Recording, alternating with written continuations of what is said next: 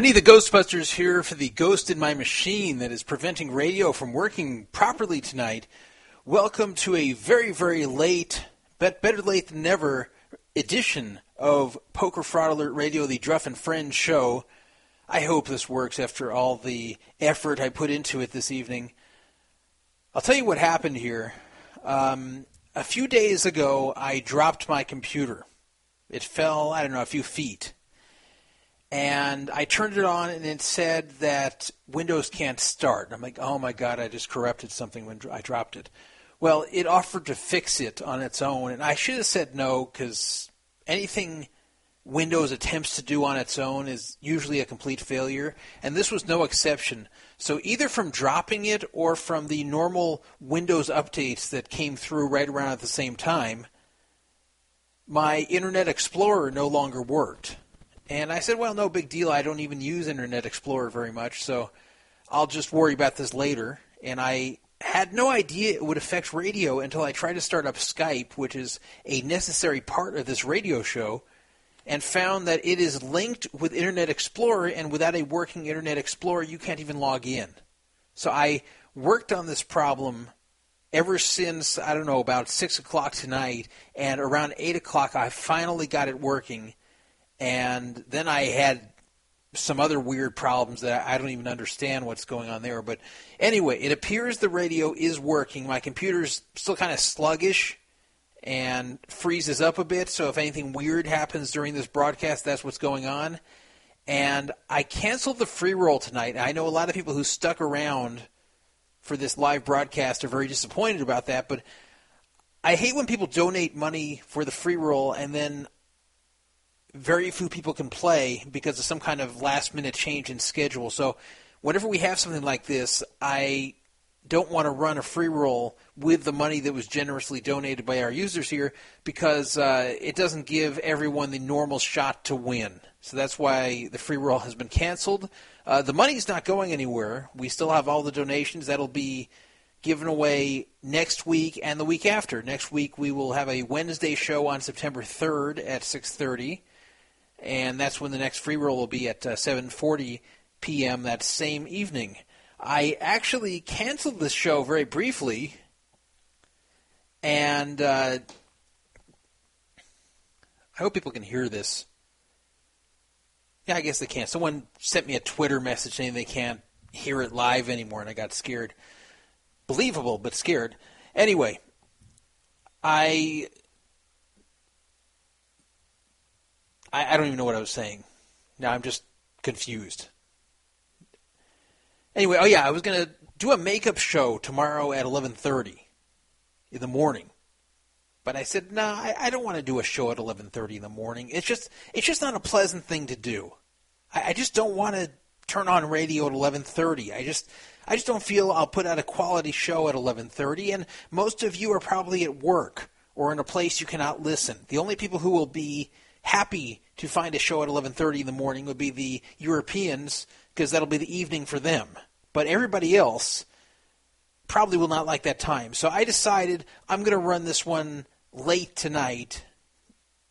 At least late for the East Coast people. It's starting at uh, 8:15 tonight, and for those of you that made it here, great.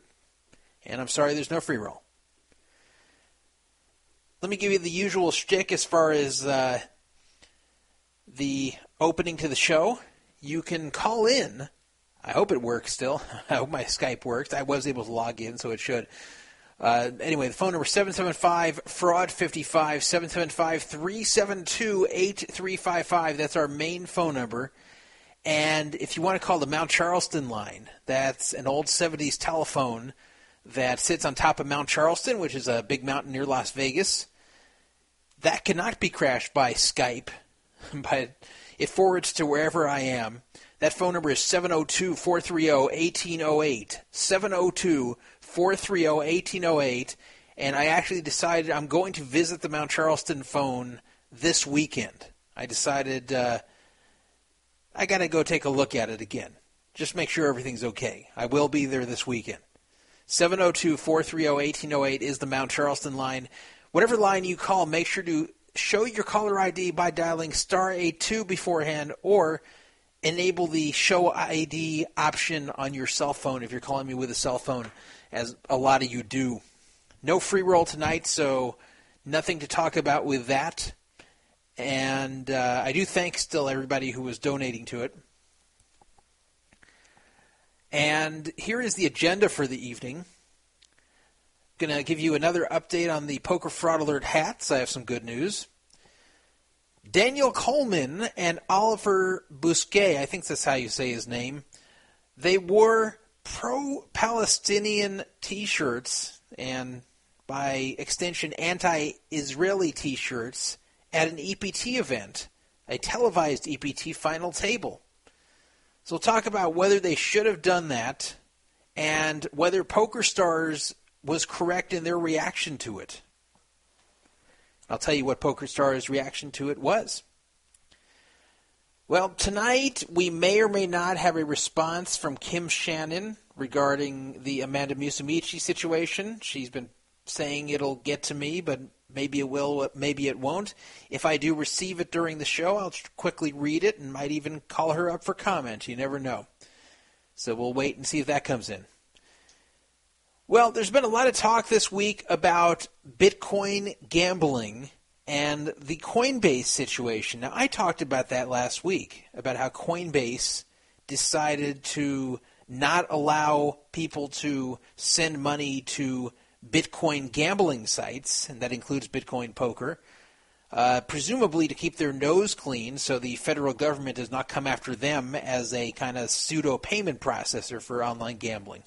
And I understand why they did that. People are frustrated about it, but I understand it. They've got to protect themselves.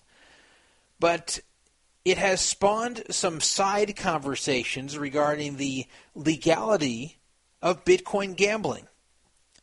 Is it legal to gamble Bitcoin on the internet? Is it legal to run a Bitcoin gambling site on the internet since you're not actually gambling cash? You're just gambling Bitcoin, which are, you know, just kind of online token, so to speak. So why shouldn't it be legal to gamble those? It's it's legal to gamble the play chips on the no fraud online poker room, so why not Bitcoin? I will explain the legality of Bitcoin gambling in that little segment. Genocide, aka Jennifer Lee, she is hospitalized. She is in the hospital for not just a few days, not just a few weeks, but believe it or not, Genocide is hospitalized for eight to ten weeks. What is wrong with poor genocide? We're going to talk a little bit about that in our gossip segment of the show. Well, the state legislatures, when I say legislatures, I mean all of the states, are unhappy about some attempts to make a federal law against legalized online poker. So we'll talk about the states getting together to oppose this legislation, which of course is a good thing for us. More on the legalization front California online poker legalization, which will not happen in 2014. Good news, it might happen in early 2015. It is going to return to the table in early 2015. I'll talk about what's going on there. Two stories related to 888.com. Uh, first of all, they plan to come to the Nevada market in four to six months from now. So, anywhere between four months and six months from now, 888.com plans to come to the Nevada market. You may say, wait a minute, they're already there. Uh, they have the WSOP.com software, or shall I say, WSOP.com has them. You're actually running 888 software on WSOP.com, but uh, it's actually going to be branded 888 Poker, and 888 will be running a third site, and they will all be sharing player pools. So we'll talk about what's going on there. In addition, second 888 story, their CEO thinks that poker stars should have to wait two years before entering the legalized U.S. market. I'll tell you why he thinks that, and I'll tell you if I agree. Well, this story I know will appeal to one of our listeners. We have a listener here who is a fan of a particular poker player, a very big fan. And I bet this guy, when he hears the story, will wish that he is the subject of the story. There was a man who was accused of being part of the Caesars sports betting ring that had to do with the World Cup. We've talked about that on this show. And uh, he was imprisoned, but he has been released from prison awaiting trial. And he was released to a particular poker player's custody. So, which custody? You know, whose custody is he in? Would you believe Tom Dwan's custody? I mean, I wish it was a joke, but yeah, we really have a criminal who has been released to Tom Dwan's custody. I'm not even kidding here. I'll talk about that wacky story, and I'm sure that uh, One Step Ahead wishes that he was part of that gambling ring. Finally, my editorial for the evening.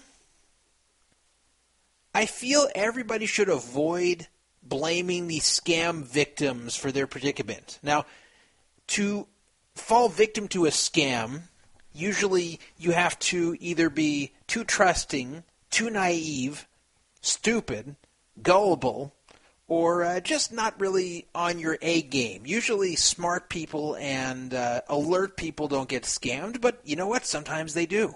Sometimes you can get scammed just because uh, you trust someone too much, or because uh, you think you're doing something nice, or because you're just off your game for a day or a week or a month, and you're just not really yourself as far as uh, looking into things as much as you should before you put your money into something. So you, you can easily be scammed even if you're not an idiot.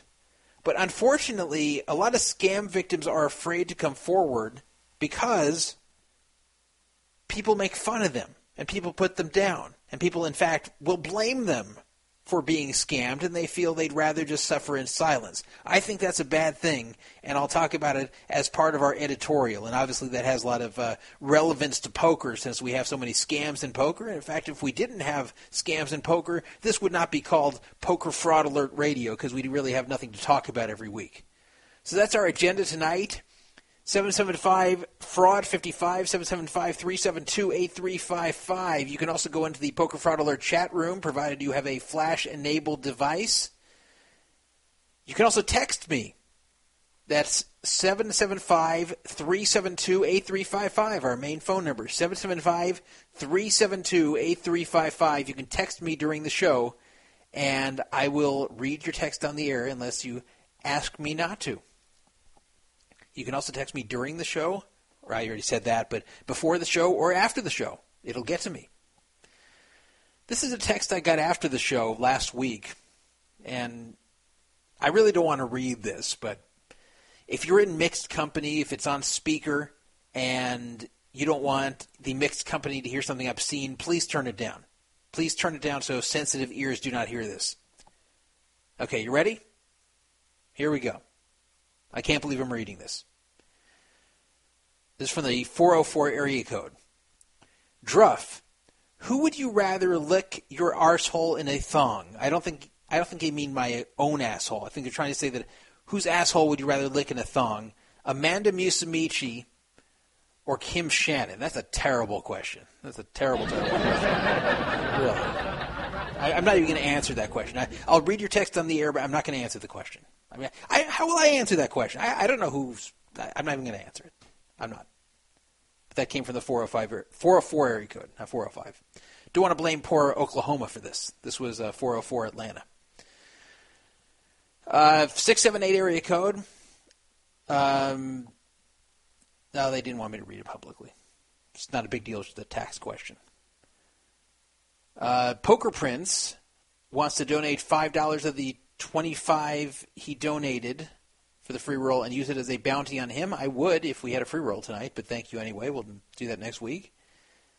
And uh, I guess that's it for now. 775-372-8355 if you want to text me. And of course, if I don't answer the phone during the show, it just means I'm in the middle of a rant and just try back in 15 minutes or so and I'll probably answer. I do like phone calls. Don't be shy. So, let's get going. Already late. Already very late. Show should have started like two hours ago.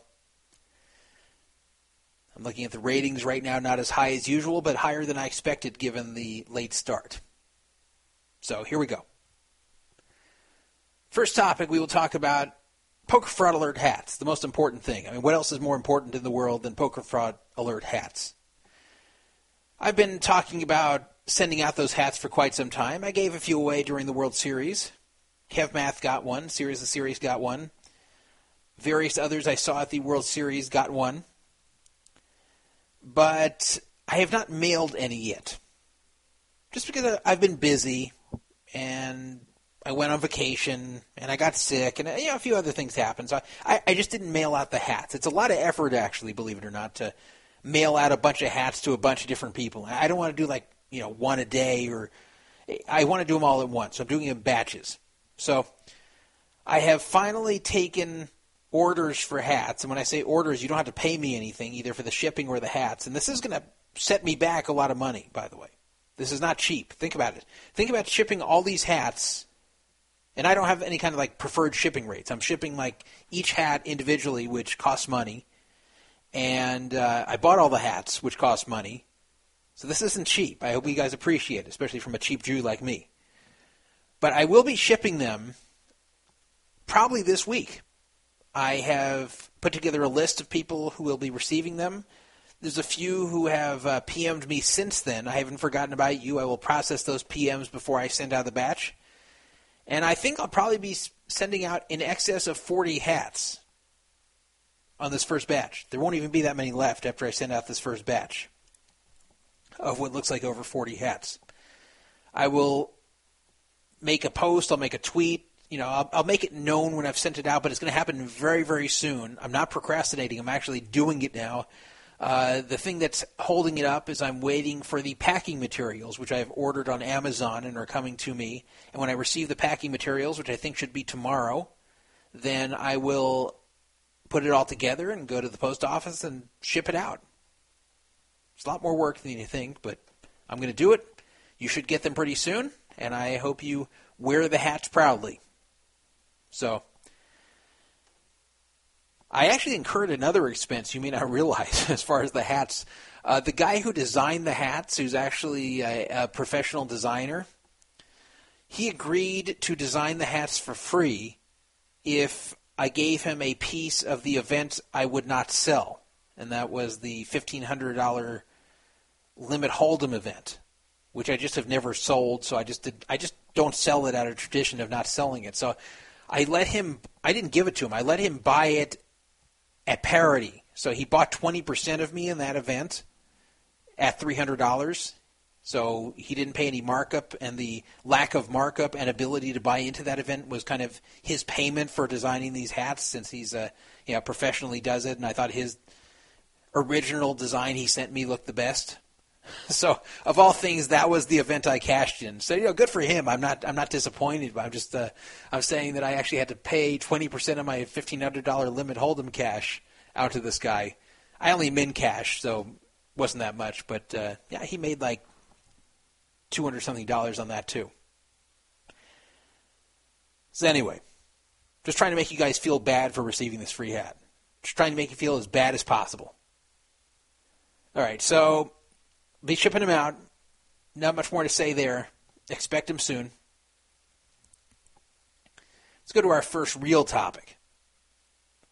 It's also about someone wearing something, but it's not anyone wearing a logo for a site.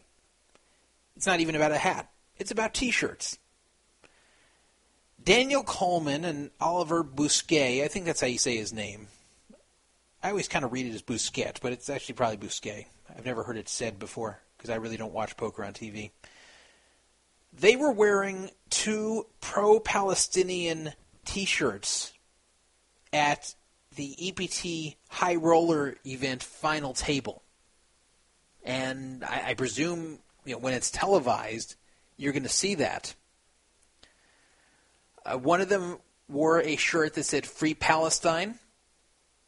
The other one wore a shirt that said Save Gaza. So obviously, these two are very much on the Palestinian side in the ongoing Israel Palestine battle.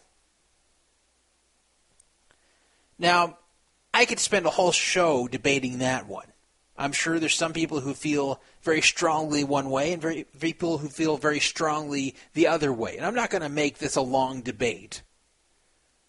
Uh, I will say that I can't see anyone with a reasonable mind thinking that uh, Hamas should be considered anything but a terrorist organization. I mean, that's the really the dominant government over there in Gaza, and they have stated that they want the destruction of Israel.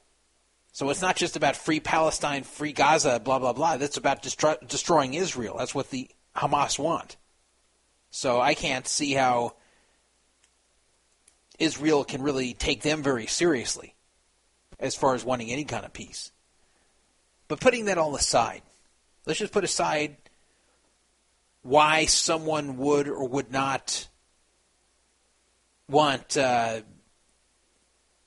you know to support Israel or Palestine. That's not really what's important for this show. What is important for this show is whether or not players should have a right to wear shirts like that. Should you be able to make a controversial political statement on a t shirt at a televised final table? And I guess there's two questions. Uh, number one, is it appropriate? And number two, should it be your right to do? Well, Poker Stars, who uh, is the parent company of uh, the EPT, was unhappy about this. And while they allowed it to occur, surprisingly, I'm really surprised Poker Stars didn't catch this and say, ah, ah, ah, go change your shirt. but uh, they allowed it to happen, and it's over. Oliver won. It's over. But in the future, it was stated by PokerStars that their new policy is to refuse entry to any player displaying political statements of any kind.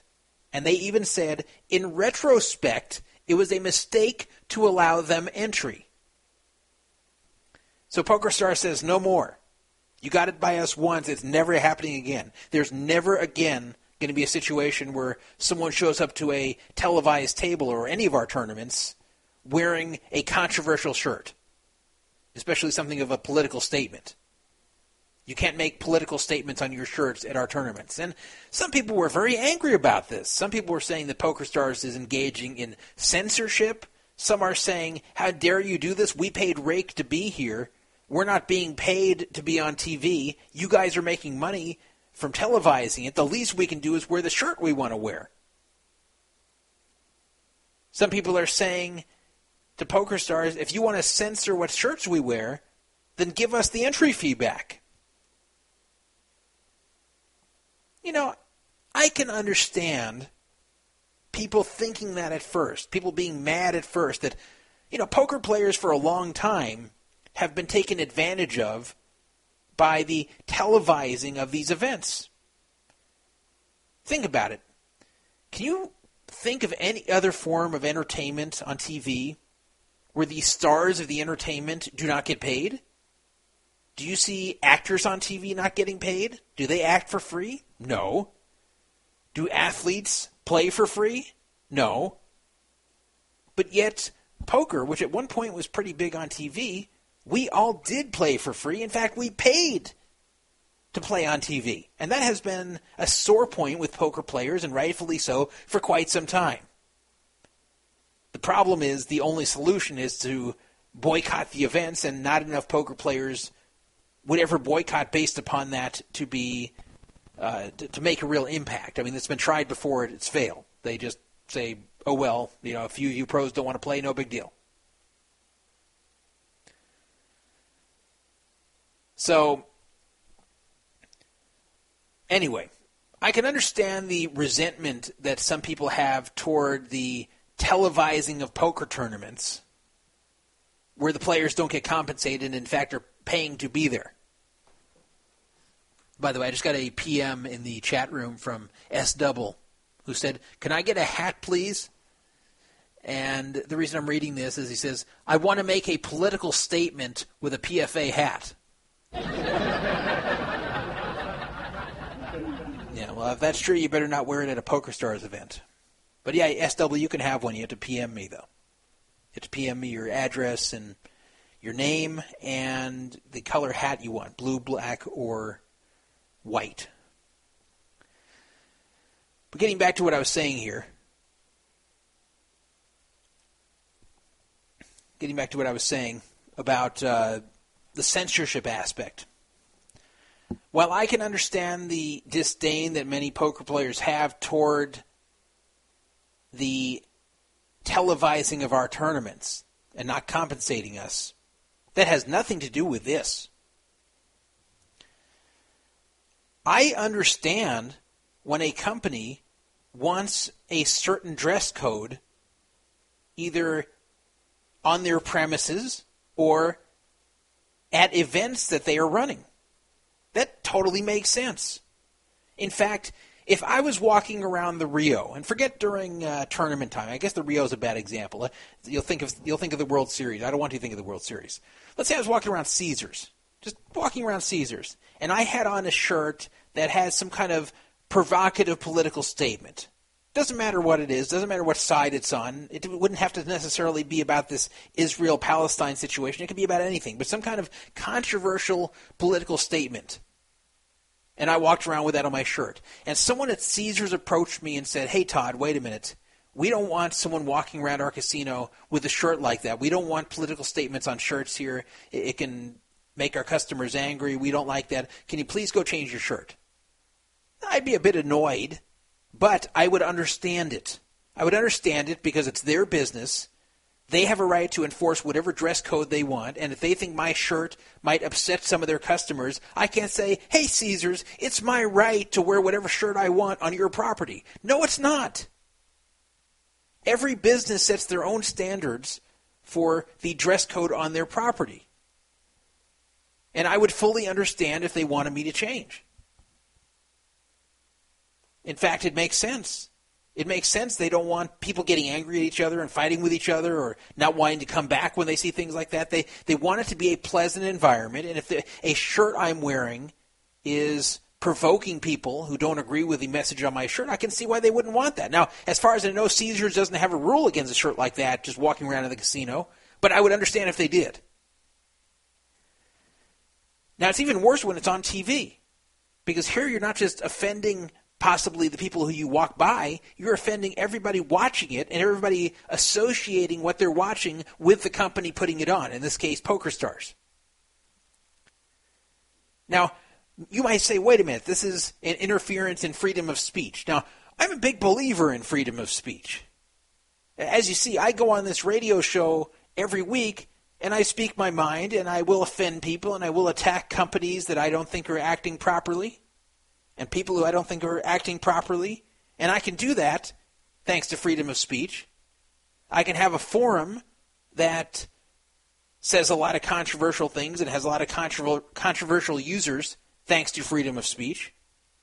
But freedom of speech is not the same as being able to set your own rules on somebody else's property.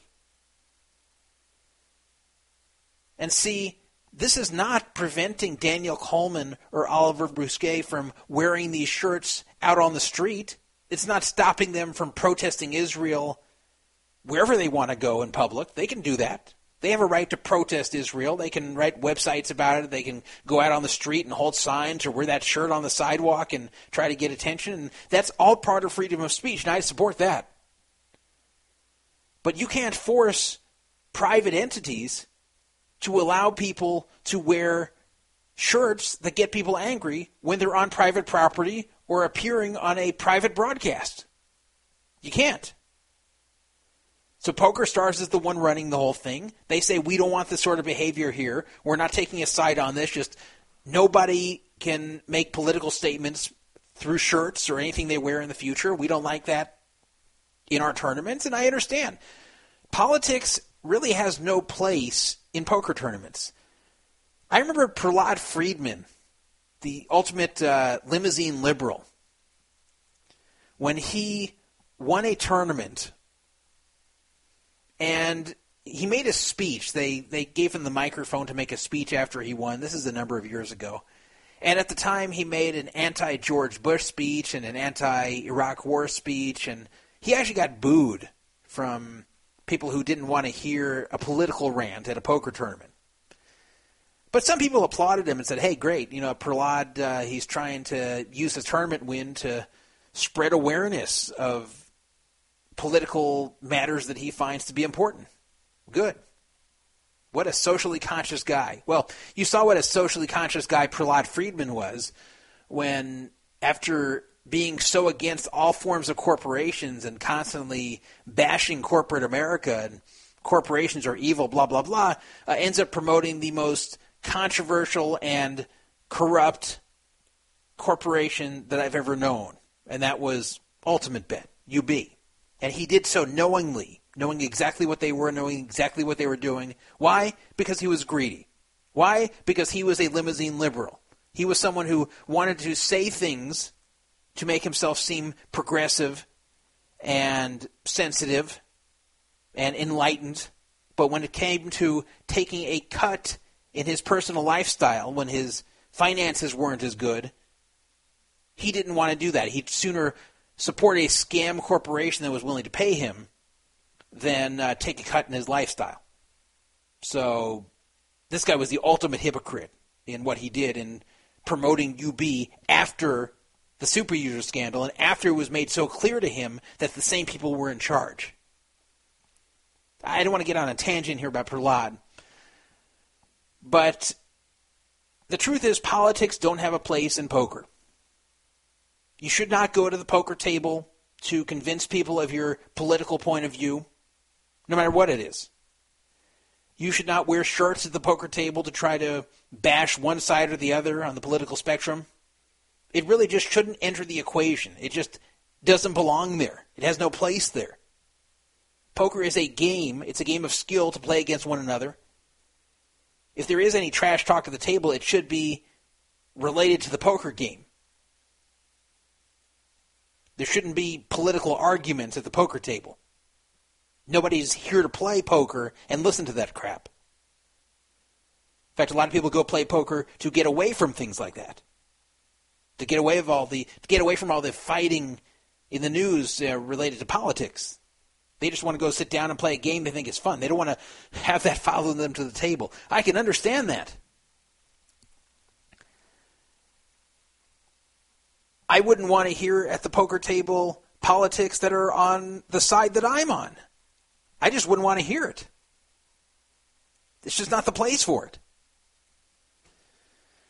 Now, the problem is here, and I just talked about Prahlad being a limousine liberal. Daniel Colman, I don't know if he's Jewish, but it kind of sounds like it from his last name, which is especially funny here that we might have a Jew, like a self hating Jew who's uh, so fanatical about uh, Palestine that he's actually on Palestine's side. When Daniel Colman did his weird rant against poker, despite the fact that he's made so many millions from it and continues to make millions from it, and does that without guilt somehow, but uh, bashes the game as being so evil. It reminded me of a lot of the weird and nonsensical rhetoric I would hear when I was in college from middle or upper upper class white kids usually who were uh, very left wing. They saw themselves as very progressive. Uh, basically, whatever left wing cause they could take up, they would. Whatever left wing viewpoint they could take up, they would. And yet, what were these people doing? They, they were going to college on mommy and daddy's dime.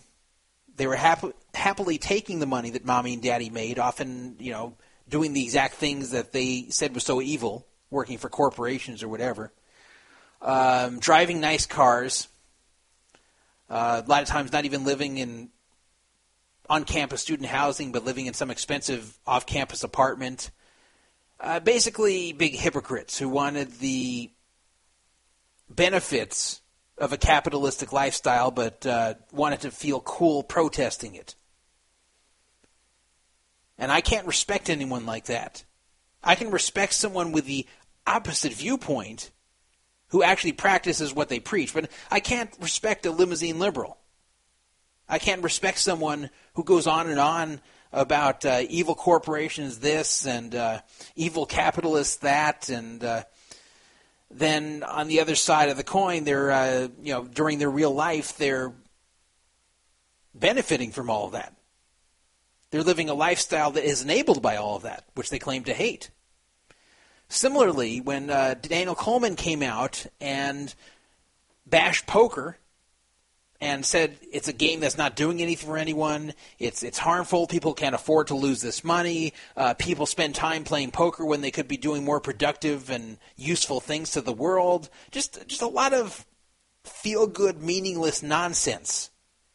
And coming from a guy who plays super high stakes poker and aims to beat the people who cannot afford it, who did not give back any money that he won from the people who cannot afford it. Someone who has made so much money from this game at the age of 23 and yet has no problem keeping all that money. And you know what, Daniel? You should keep that money, except. Some kind of interference here. There we go. I have no problem with Daniel keeping that money, except you can't keep the money and bash it at the same time. You can't. If you want to hate poker, if you want to say poker's evil, if you want to say poker is something that distracts people from the important things in life, then don't play it. But here's a professional poker player who hates poker. Here is someone who is probably Jewish that seems to hate Israel. What I'm seeing here is probably someone who feels a little bit guilty. And I said this before about him. Someone who feels guilty of all the wealth they have that they earned not from doing anything useful for the world, not from inventing a product that has helped the world in some way, but by playing a game where the object is to take other people's money. And he has. He's taken a lot of other people's money.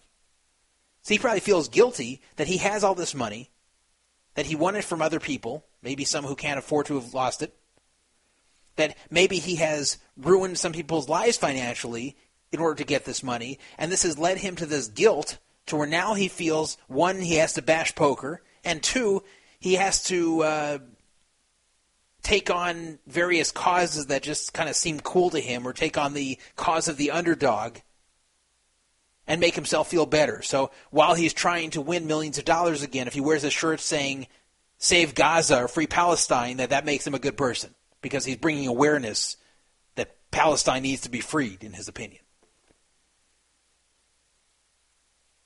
So this really seems like a guilty kid who won a lot of money, kind of feels bad about it, kind of feels like he doesn't deserve it, but doesn't feel bad enough to want to give it back, so he engages in a lot of uh, meaningless crap like this to make himself feel better that he's really doing something for the world. And this is the problem with a lot of the really young kids winning a lot of money in a short time. Usually the problem is they just can't handle it and blow all the money. They have no responsibility. But this is another problem. It's just they're really not emotionally in a place to process how much money they have won and whether that's okay or not. I, I guess that's what's happening with him. I found in general poker players are susceptible to things like that uh, choice center cult or whatever you want to call it.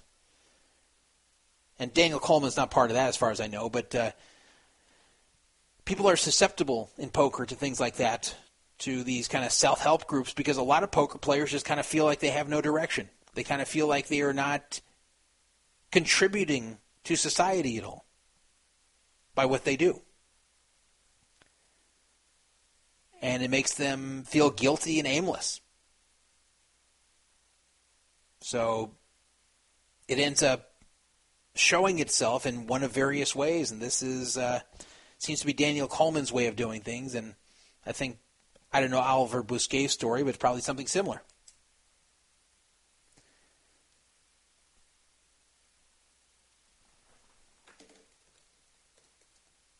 But regardless of this,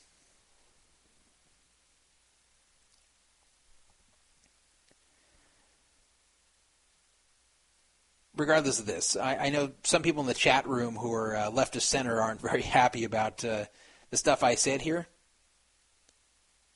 But I've seen this so many times before. I saw this in college over and over and over again, except the Daniel Colmans I knew in college were not rich themselves like Colman is from winning all the money in poker. They were rich through their family. But it was the same thing, it was the same sort of guilt process. But getting back to the main point is that PokerStars has the right to make their own rules. And I don't think PokerStars should allow right wing political messages. I don't think they should allow left wing political messages. I think they should allow no political messages. I think they are doing the right thing here. And even if they were doing the wrong thing, they have the right to enforce whatever dress code they want to enforce. And I'm the first one to bash PokerStars when they do something stupid or do something that is against the interests of poker players. There's a lot of people who come up to me and say, "Hey, Druff, why do you hate Poker Stars so much? Why are you so anti Poker Stars?" I said, "I'm not anti Poker Stars. I just tell it like it is with Poker Stars. I like some things about Poker Stars. I don't like some things about Poker Stars. Well, this time I'm on Poker Stars' side." Crypt is saying in chat, it's a human rights message, not political. See, that's I, I hate statements like that. It is political. You may call it human rights, but the other side would not see it that way. It is a political matter.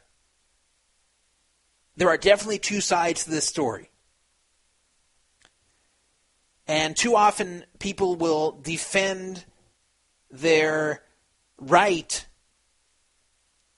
to wear controversial shirts or whatever, or protest where protest doesn't belong, because they'll say, "But this is so important." No, but this is about human beings. No, this is this is such a, a big deal that we have to do it. And if you don't let us, then you're heartless. No, there just isn't a place for this. They can protest all they want, just not at the poker table and not where a company does not want them to protest on their own property. You don't have the right to wear whatever you want on somebody else's private property. You just don't. If they don't want you to wear that, then use, your reaction is okay, either I'll change my shirt or I'll leave. I won't ever come back here. That's fine too. They're not forced to play the EPT. They could just say, okay, fine, we won't play. I know this isn't about the same thing, but Alan Kessler, as you heard last week, was very anti the quantum rebuy format at the Bicycle Casino at the WPT. So what did Alan Kessler do? He said, okay, what did he do? He said, all right, forget it. I'm not coming. I'm not going to play this tournament. I am not coming to the World Poker Tour Legends like I always have because I hate this new format that you have introduced. I'm going to go play somewhere else. And what do you know? Kessler ended up winning where he went to go play. so good for him. But uh, Kessler put his actions where his mouth was. He said, I don't like what you're doing here, and he didn't come. So anyone who doesn't like PokerStars' policy about the EPT and about wearing political shirts, well, don't play. It's easy. Spend your time protesting instead.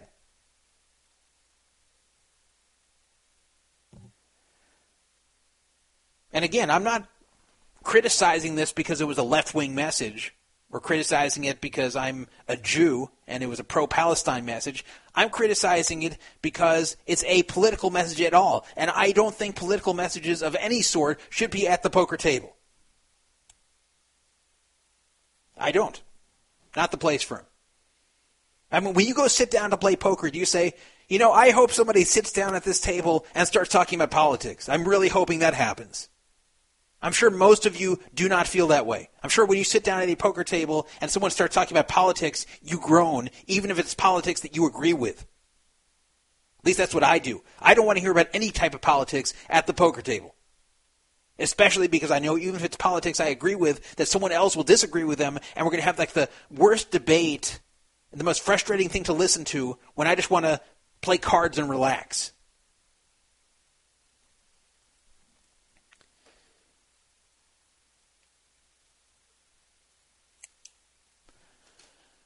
All right, let's move on to the next topic.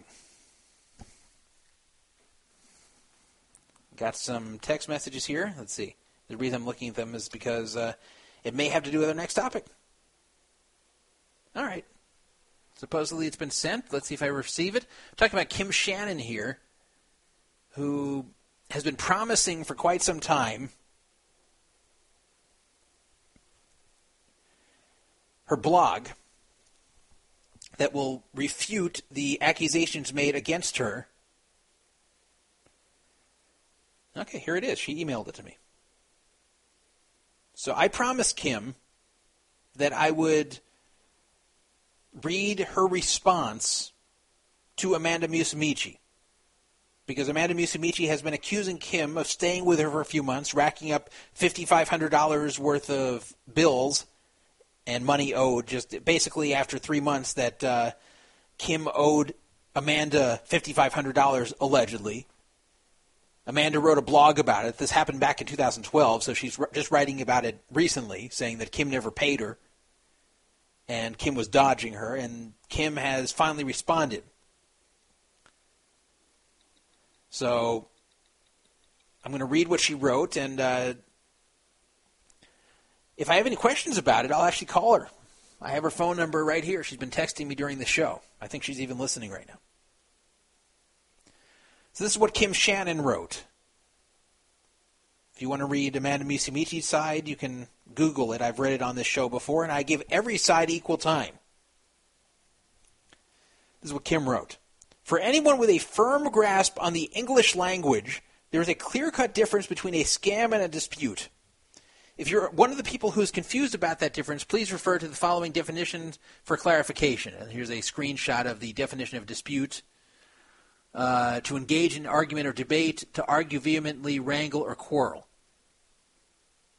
scam, one, a confidence game, or other fraud scheme, especially for making a quick profit or swindle. Verb, to cheat or defraud with a scam. She goes on to write, and th- she just copied definitions there from another site. She goes on to write, the situation with Amanda and I, and by the way, this isn't up anywhere right now. This is an exclusive here on Poker Fraud Alert. This is uh, sent privately to me. The situation with Amanda and I is a dispute between former friends and roommates who made a deal based on a mutually beneficial arrangement. Neither of us had enough foresight to put our agreement in writing and ended up with a very different opinion about what the total dollar amount owed actually is. I do not at all deny that I have an open and outstanding debt with Amanda. Interesting. I've acknowledged that since the day I moved out, and I repeat it in almost every conversation she and I have. I accept that I have a responsibility to follow through with my end of the agreement. Okay, so that's at least we have some agreement here that the that money's owed. It's just how much apparently is what's in question. What I do not accept or understand is how Amanda's self described charitable and selfless offer to rent me a room has turned into what she now claims is a 5K debt. She can't justify the math or reasonably explain the increase, but still refuses to budge from that number. I absolutely will not pay what I do not owe. She will not accept anything other than an agreement to pay 5K. And there you have it, a textbook example of a dispute. Frankly, the story isn't that interesting. Well, I disagree with that. I think it is interesting. And the way it has been blown out of proportion is absurd. When Amanda puts out scammer alerts all over the web and plastered my private information in her Twitter feed, she essentially brought a nuclear bomb to, to a squirt gun fight. By the way, this is the first time I'm reading it too. I just re- received this like a few minutes ago.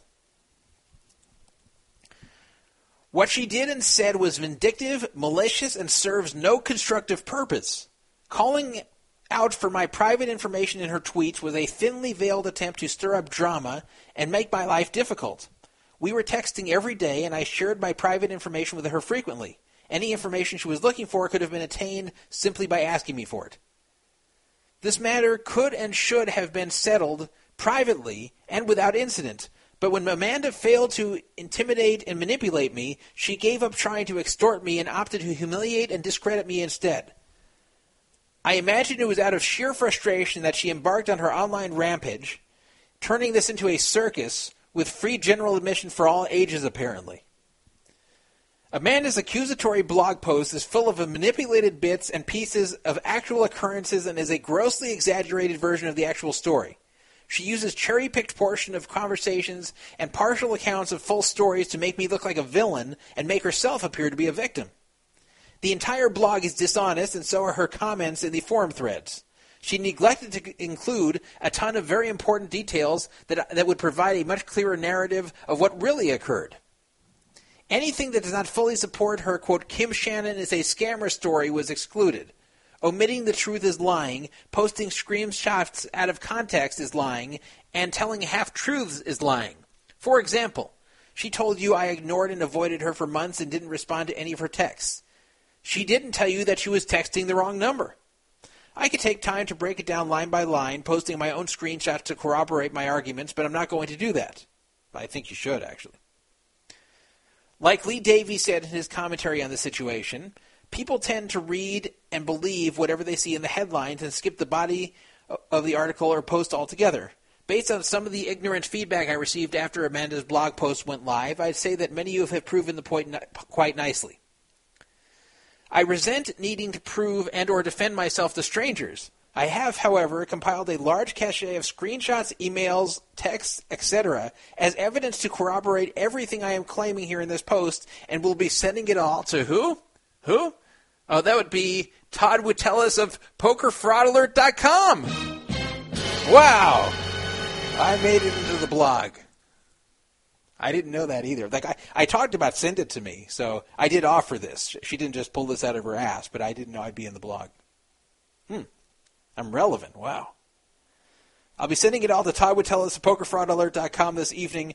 Whether he chooses to share his opinion as an impartial party is entirely up to him. Now, you know I will. I will be sending to him proof that the following claims by Amanda are entirely untrue. I guess I'm like the unofficial arbitrator here. 1.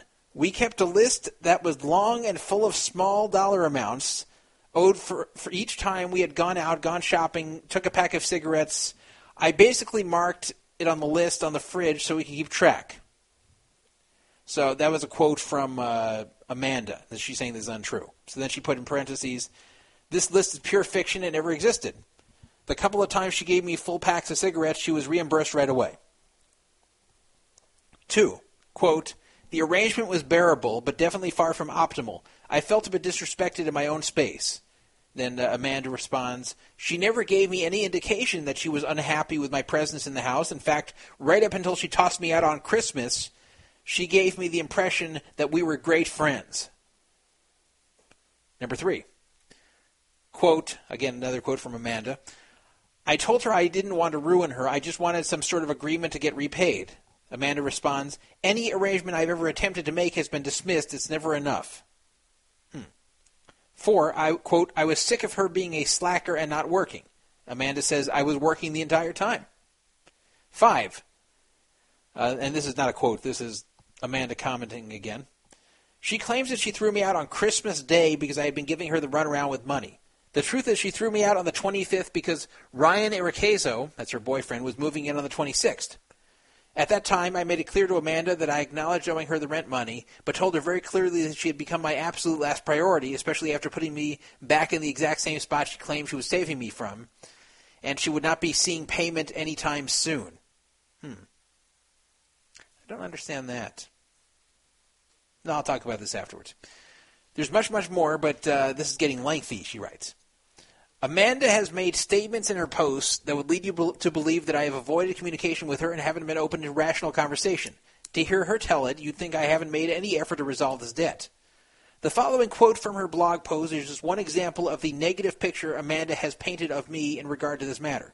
Quote, I begged Kim to handle this with fairness, honesty, and integrity, but each time I text her, I met with this aimlessly non productive and angry resistance. Amanda writes, This statement is entirely false. The truth is that Amanda and I have had very frequent conversation and communication discussing our situation at length. As recently as the days just before her blog post and even in the days immediately following, I was in constant contact with Amanda and remained open to finding a resolution to our dispute, but also let her know in no certain terms that I was more than willing to pay to let a judge deter, decide the outcome for us. The fact of the matter is that Amanda, who has been disagreeable and, combat- and combative, every time I try to compromise with her, she creates an additional set of unrealistic demands. Frankly, trying to keep up with her consistency uh, consistently changing her story has been exhausting. Hmm. That's long. I'm scrolling down here. This is pretty long. Let me let me stop for a second and comment on some things. I'm going to forget all this. I mean, it's, it's a pretty long blog. Um, what I'm a little bit confused about here, and maybe I can call Kim to find this out. I don't think it's likely that Amanda would have refused money Kim says I she says okay you know what I've I've been screwing up this whole thing. When I say Amanda says this, I really meant Kim. I was confusing the two of them. Sorry. That's what I get for starting late. I, you guys know what I'm saying here. Basically, when I was reading those quotes, they were from Amanda, and Kim was responding. I think I got it reversed, but uh, whatever. I think you, you get the drift. But uh, here's the problem uh, I, I can't see Amanda refusing money. I mean, I'll read the next part here uh, after this comment, but if you owe someone money and send them money, what are they going to do? Send it back? Say, hey, you owe me, but no, I'm not accepting it? I guess a few people would, but I've had people owe me money in the past in poker, or even not in poker. And I always get annoyed when they try to tell me, well, I couldn't afford to pay you this amount. This amount is too high. I can't afford it. And I say, okay, well, send me less. Well, the, you know, I, I, can't really afford that either. I'm like, look, send me $50 a week. I don't care. I'll, be happy to take $50, $100 a week if it gets paid eventually. Every time you send me money, I'll be happy. Unless it's like a dollar to where it's more, more of a pain in the ass to cash it than to receive it. But uh, you send me 50 bucks a week, 100 bucks a week, I'll be happy. Hundred bucks a week is over five thousand a year. So if you owe me ten thousand, it'll take you two years. I mean, yeah, I'd rather get the ten thousand right up front, but you know, a hundred a week is better than zero a week. So I, I don't understand. You know, even if Kim doesn't believe that Amanda that she owes Amanda this type of money, why she doesn't just start sending at least payments for what she does owe, and what they both agree at least is owed, and then the remainder, then they can figure out later. I think that would also make Kim look more like a sympathetic character. Now, on the other side, I have to say, um, I once had a situation, well, more than once. I've had situations with companies I owe money to, where I call up and they say, "Okay, well," uh, I say, "Like the bill is two hundred dollars. I think your bill's an error. I believe I really owe one hundred thirty-five. So they'll say to me, "Okay, send in the 135, and then we'll figure out the other 65." And I always say, "Absolutely not." I say, "I'm not going to pay an incorrect bill." If I'm going to pay you, it's going to be the right amount. And I think that's the proper way to handle a company because you have to give the company some incentive to work with you. You have to give the company some incentive to uh, go over this bill that's incorrect because otherwise they get very obnoxious about it, figuring you're going to pay the first part anyway. So I kind of use that as a carrot to dangle over the dangle over their head that if they want to get paid at all, they better give me a true and correct bill. And basically, I say to them, look, if you're going to send me to collections, I don't care if you're sending me to collections uh, for $65 or 200 It's all the same. So either we resolve this and then I pay you, or I don't pay you at all. And I think that's the right way to handle a company. I don't think it's the right way to handle another person, another private party, especially one you were once friends with that you owe money to. I think if you both agree on a minimal amount that is 100% definitely owed, then get that knocked out. And then as far as the disputed amount, then figure that out later. And then if it has to go to court, whatever, then do it. But at the very least, if you really owe money, pay what you owe. And in the court of public opinion, if it does go public, then you look a lot better because you have paid what everyone agrees is owed. And you're saying, look, I didn't scam anyone. I just don't think I'm. I just don't think I owe this additional part. But as you see, I paid the part that I did believe I owe. So I wasn't trying to scam it. If I was trying to scam, then I, I wouldn't pay anything. That that's that's one area I, I think I, I really think that Kim should pay at the very least what she believes she owes, and then at that point go further. Now, I will read the rest of this here. And I I don't understand also this whole thing with uh, Ryan moving in that uh, I, I can see how maybe she wants the roommate gone when the boyfriend's moving in for obvious reasons, but uh, the, the way she wrote this here in the blog, I don't really understand what the reasoning was supposed to be. But moving on. Here's what Kim writes is the true story. When I met Amanda in September 2012, she told me that she had a three bedroom house in Margate, New Jersey, all to herself that she had already paid for on a six month winter lease and invited me to occupy all the rooms. Or one of the rooms, not all the all the rooms. No, I, I don't think that uh, Kim Shannon is that big.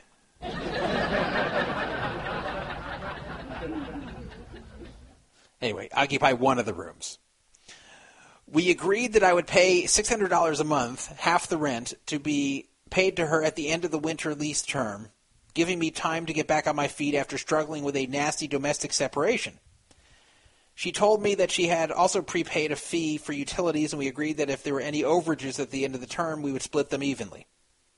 A few days later, we agreed that I would take on the task of doing all of her social media work, and she would reimburse me by quote working something out, working something out as a partial barter for rent. And then she writes, "Am I the only one who finds it strange this was never mentioned in Amanda's long-winded and slanderous diatribe?" I moved in on September 24th, 2012, and out on December 25th. In the interim, I designed, created, administered, and managed two separate blogs, one for her, one for her boyfriend, LinkedIn profile, and a Facebook fan page. I also improved her Twitter client, increasing her follower count, uh, and, and created an interactive email signature, a photo gallery, and did a ton of editing and ghostwriting. Amanda failed to mention any of this to you, but it is a huge part of why we're in the midst of the dispute. Well, hmm. Um, before I go on here, that's an interesting thing, and this is really where I'd like an answer. I mean, they don't have to give me an answer, but if they do want to give an answer to the public, what was the deal here? There's two ways this could have gone. I, there's no way that uh, Kim was just going to do all this for free. There's no way Kim is just doing all this social media work for free. But it could be one of two ways. It could be that this is what she's doing in exchange for the delayed payment on rent, kind of like you don't make me pay rent now, let me pay at the end of the term, and in exchange I'll do this social media stuff? Or is it I'm doing this and then you're going to give me a break where I won't have to pay half the rent? And if so, what break was it? Was it ever discussed? Like, I, the specifics here would be nice. I, I, I believe, I, I think I think I believe that uh, this social media work was done by Kim and not just for nothing. But, but what was the agreement here? I'd love to hear both sides on that one. It is interesting this wasn't mentioned at all in the Amanda blog, but this is the first time it's being brought up, so I'd like to hear Amanda's response on that one. Uh, it's possible Amanda will say, "Hey, that was just uh, she did that in exchange for me letting her pay late on the rent and pay after all these months." But who knows? Somehow, three months of rent. This is a, the blog from Kim again, and a $500 cash loan she extended me has escalated into this 5K debt. I have repeatedly asked her to justify how the debt increased to such a high figure, and she has repeatedly failed to do so, and has also cons- consistently failed to acknowledge or account for the social media work I performed. When it, is, it eventually became clear to me that we were not going to be able to come to some sort of agreement in regard to this matter, I told her that unless she could justify the 5K debt to me or discuss repayment of the accurate amount, then we'd have to settle it in court. I was more than willing to let a judge decide and I gave her my dad's address, which I use for anything important, so she could have a summons sent. I, I don't believe that's how it works in any state. I, I believe to sue someone, you actually have to serve them.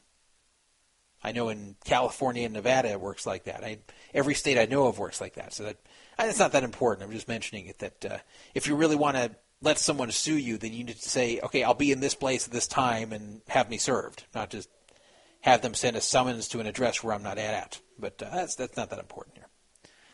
After realizing that a court decision was something I actually encouraged, she finally sent me a list of how she came up with the figure of 5K, which was nothing less than absurd, and included charges such as over $1,000 for cigarettes, no, 1300 for a security deposit she says was kept due to water damage, uh, and she puts in parentheses, was the landlord the only homeowner in Margate who didn't receive a FEMA check after Hurricane Sandy? 1500 for food, no and a plethora of random ludicrous like things like vacuums, huh? Fans, what does that even mean? Cleaning supplies and more. None of these things included that list of which were things we had an agreement in place for and are all complete exaggerations anyway.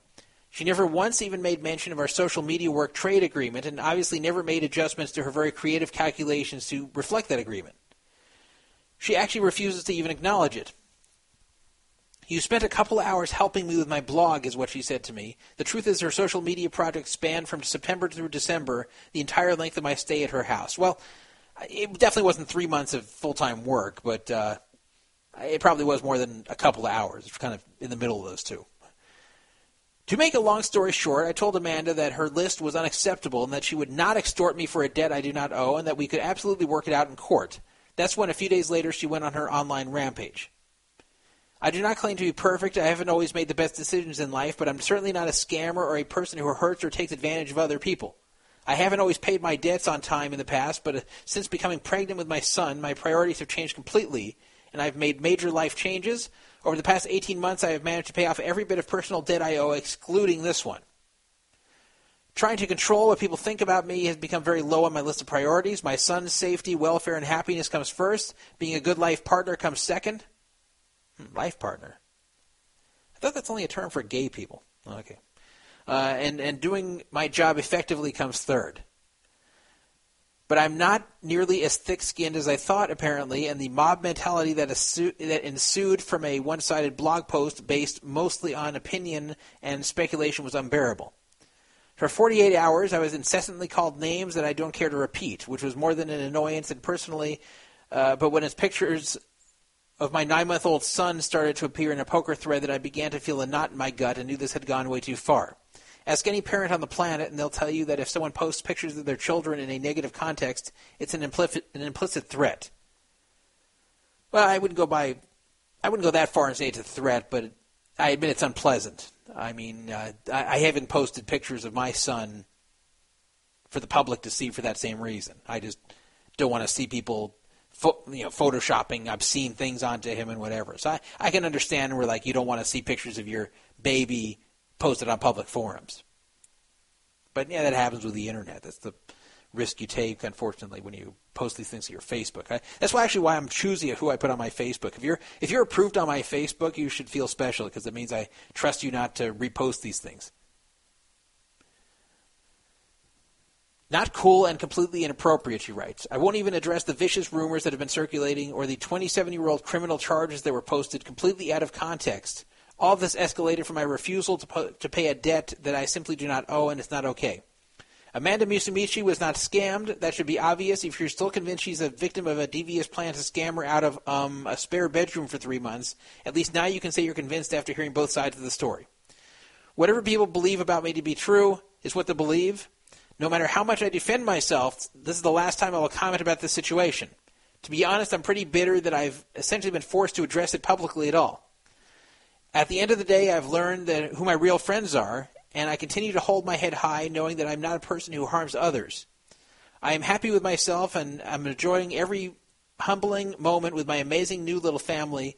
And for the first time in a very long time, I'm proud. No amount of judgment from random strange, strangers will ever change that. Well, uh, that's Kim, Jan- Kim Shannon's response. And uh, you know what? I'm going to try to call her. It's an interactive radio show. I spent all this time getting Skype to work. I put my heart and soul into getting Skype working tonight. I could have done the show without Skype, but I knew there would be a situation like this that would come up where I'd want to make a phone call and I would feel handcuffed. So, therefore, uh, I'm going to use my Skype and make this call out so I feel like I've done my work properly and I get a reward for it. And probably my reward will be nobody answering the phone. Oh, well. Hello, Hello, Mr. Witteles. Oh, hi. hi. okay, so I'm glad you answered the phone. Hello, uh, Kim Shannon. Welcome to Poker Fraud Alert Radio. I, I knew you were listening, but I wasn't sure if you were in the mood to talk at the moment. I, I have a few questions for you here uh, regarding your blog, and uh, maybe you can explain them to the public. I, I know that you wrote at the end, you know, this is the last comment I'll make, et cetera, et cetera, but you know, I, I fell in this trap myself. Uh, I, I was in a dispute with a former partner that I had on another website, and uh, uh, it eventually went public. And I would make statements, and I'd say, okay, this is the last time I'm going to talk about it. Let's talk about other things. And then someone would question what I wrote, and then I'd feel like I have to respond again because otherwise it looks like I'm avoiding the question. So, unfortunately, in these situations, it, it can be difficult to just make one statement and then go quiet. So, uh, that, that's why I'm calling you here for a few clarifications, if you don't mind. Sure. Okay, so uh, first, what I said earlier before reading the second half of your blog, uh, it, it seems that you agree that $600 for three months, which is $1,800, plus 500 for uh, uh, some personal loan she made to you makes 2300 It seems that you believe at a minimum 2300 is owed. Is this true? Correct. Okay, so you've paid every debt to everyone that you've owed, except for her, according to your blog. Uh, why don't you just make an, an effort, and like a true effort here, like immediately, to start paying at the very least twenty three hundred? And Well, I will actually, I, I can answer that question for you. I, I can actually send you right now uh, a screenshot of the conversations that we've been having um, for the past couple of weeks. I have offered her a third of my whopping salary, which is not much, um, and she has declined it. I, I have been sending her fifty dollars a week anyway. At the time, it was a third of my salary. Um, she found that to be not good enough. She actually said, well, I need to talk to my lawyer to find out if you're married because then I'll have to, obviously, his income will come into play. It's always something. No matter what I offer, it's not good enough. I've offered her cash at times that I've seen her. She's refused it because it wasn't the entire amount. Well, so that's I- the question here. Is she is she actually refusing partial payments? Is she saying either pay me a full she five refused or and I, fifty I five hundred? transferred it anyway, and I can send you the receipts. Sure. I mean, like, Yeah, uh, I've like, like, I, I can I- ask her about. it. I can say, "Hey, Amanda, are you refusing partial payment?" I, I think refusing I partial payment, The, I'll send you the screenshot right now that she refused it. like, She said it wasn't good enough. the only way I wouldn't accept partial payment from someone for any debt owed to me would be if I'm accepting the partial payment with the agreement that that's it. I can understand if she doesn't agree with the amount that she'd say no, but if you're saying, look, I'm going to send you this much, or I'm going to send you this much every so often, and when we get to the amount I feel I owe you, then I'm going to stop and we'll figure out the rest. Uh, I think that's a good starting point. If she's refusing that, then then I agree she's being unreasonable. But I, I think up till there, I think that should be done. Uh, it's absolutely been done, and she has been receiving uh, payments for the past three weeks. she still has not. She still keeps saying, "Well, we're going to bring it to court because it's not good enough." And you know, now obviously I'm left with with the thought, "Well, what am I sending her money for? She's still dragging me to court." Like it, it's just it, it's this this kind of uh, you know combativeness is what's kept this day on, ongoing for so long like I said, in the past 18 months, I've managed to pay off all of my outstanding debt. Um, I am completely free and clear. I don't owe anybody a nickel. Um, and the only reason this debt has not been paid is because we just can't come to an agreement. Okay, now Um, I, I, have a se- I have a separate question here. Uh, she posted some screenshots of you responding to her when she refers to the 5K or the 5500, and in these screenshots, and I know you didn't, I didn't see the whole thing. I know you're saying she sent partial screenshots, but unless she cut and paste things, it did look like that she would say, "Where's the 5000?" and you'd say back, "Oh, I'll get it to you soon," or something along those lines. So why wasn't there ever something like? No, I don't owe you five thousand. I'll send you such and such. Like, why? Why would you ever respond back with "Where's the five thousand?" with "Oh, I'll send it soon" if that's not really what you owed? the screenshot that she sent was from like a year ago. Um, and at the time, any communication that I had with her was just met with like ultimate, um, it, it, it just became very, uh, there was a lot of conflict. It would go on, on for hours. When she said, um, you know, you owe me 5000 just give me 2500 blah, blah, blah, I said to her in that conversation that she posted partially, um, half of the balance sounds fair we can discuss it when I see you. When I saw her, and I, I will send all of these screenshots to you. This is a part of what I've been compiling for you all day. When I arrived at the Borgata during that that time frame, she was supposed to meet up with me at the end of the day in the signature room. The next day, she texted me and said, "Oh, sorry, I forgot." So she and I was gone. I was already gone. So that was her. I, I, I wasn't prepared to pay her obviously twenty five hundred because it's not half the balance. But what I agreed to was half the balance sounds fair. I never said, uh, you know, I, I concur that it's five thousand dollars. Anytime I would try to argue the amount with her via text, it just would go nowhere. So I, my ultimate goal at that time was to sit down and have a conversation face to face with her. At the time, she was somewhere in, in Philadelphia and I was in New England. So we never ever had the opportunity to sit face to face. Okay, now, She also says, yeah, listen. now I was going to say uh, I was just thinking of something as you were uh, telling me about this. In her blog, she had this story about you that, uh, like a lot of other things she wrote about, didn't look very good for you. Where she said that you were supposedly going to pay her the money, but that somehow the money disappeared. You lost the money. And uh, did this? Did anything like this ever happen? Did you ever have money that you were going to go deposit in her account, regardless of how much it was, and that the money just disappeared? Did she make the whole story up, or did something like this actually happen? No, no, she didn't. She didn't make the story up. She embellished the story. The the actual story is that um, at the time she she's also said on numerous occasions in different posts that I was not working. I was making no effort to make any money. Completely untrue. At the time, I was doing freelance work for both PokerStrategy.com and uh, the Borgata brick and mortar casino. Um, I was waiting for payments from both of those uh, jobs. Poker Strategy was um, uh, having a hard time getting my money transferred to me because of international like wire transfer issues and stuff. My PayPal account had been temporarily suspended because of all the address changes that I had, and I do have screenshots of all of this as well to, to you know, uh, back up what I'm telling you. Um, I had expressed to her that I was really concerned I wasn't going to be able to get my payment um, because I didn't have international banking numbers, and she said, "Well, you can use my account anytime you need it." After going back and forth with poker strategy and realizing that I wasn't going to get my money from them anytime soon, I said to her, you know what, I think I'm just going to have to break down and call my dad and ask him for a loan. If he'll transfer it, can I have it transferred to your account? She said, yes. That's what that screenshot was that said, did you get anything in your account? He said he was going to transfer 5K. That's what that screenshot is. That, that's what that's all about. As far as um, the story about losing money in a casino, I lost money in a poker game. So I don't know if she understood it out of context or if she purposely embellished the story, which she has done lots of in this, you know, saga. Um, Okay, so so the chat room is asking, and I, I thought the same thing when I just got this. Uh, why would your father send her 5K if uh, you didn't know 5K?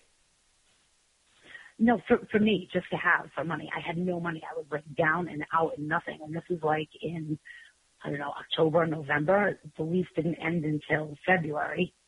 Um, and we had agreed that I would pay her at the end of the term of the lease, but because I was having difficulty getting my money from both of the jobs that I was working for, I was starting to get concerned, like, oh, when this lease ends, am I going to be okay to pay her? That's when I said, you know what, I better break down and ask my dad for a loan. It wasn't a loan to pay her; it was a loan for myself.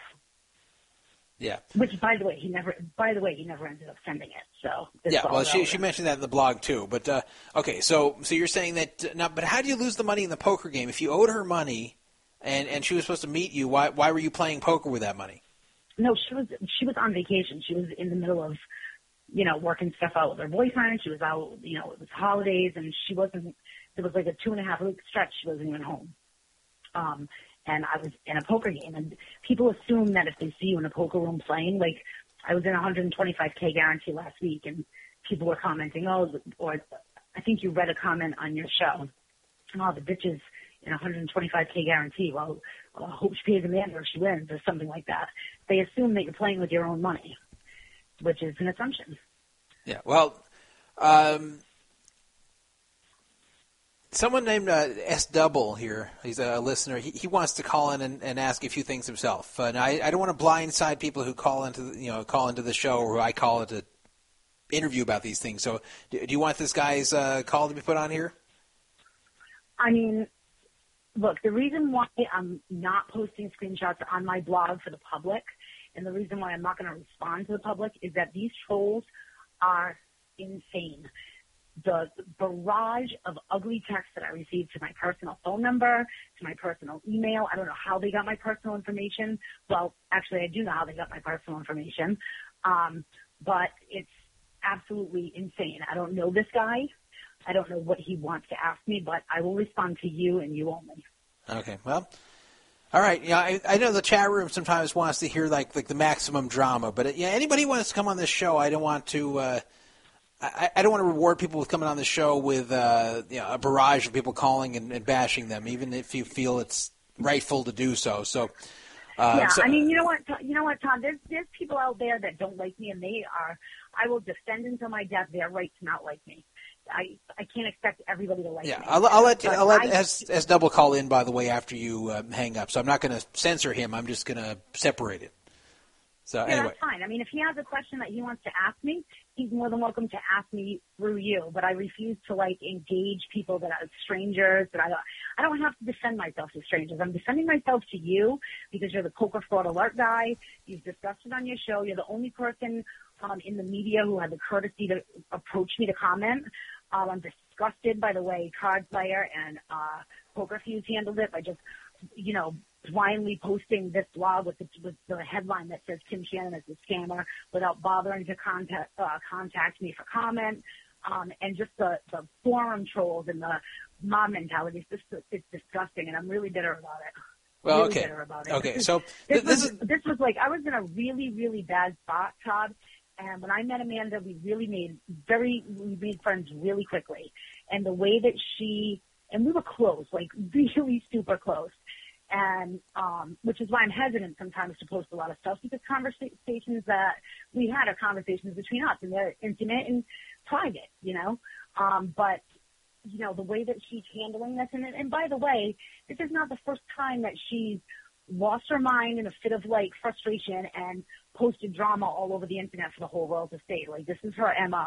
And I just never thought that I would be a victim of it. I have absolutely tried everything I can to get this settled with her. And up until like just days before, um, she went on, you know, uh, on the, on the offensive online, um, I was trying to work out some kind of payment arrangement and she just refuses every attempt I make. And I will send you for sure those screenshots. Like I have said to her, this is what I make. I will send you one third of that, which is so generous considering the fact that she has pretty much dragged me through the mud for the past two and a half weeks. Well, Um, okay. it's, it's relentless. I mean, and I'll- she refuses it. I'll ask her. I'll ask it. her about that. I don't. I don't see the point of refusing money, provided she doesn't have to. You know, that money doesn't come along with agreeing She wants that. me to uh, drive to Philadelphia and sign contracts with a four hundred dollar an hour lawyer. I, I'm not. I'm not doing that. If there was no contract in place at the time of our agreement. Well, I, I think I, I think look, if if you're willing to send money, no matter what it is, if you're willing to send money uh, and with no condition on it, just uh, here's money, I owe money, take it. Uh, she should accept that. That's for sure. So I'll actually ask her. she should, I'll ask her directly. I'll ask her directly about it, and then uh, you know we'll see what happens here. Uh, I've even like on two plus two before.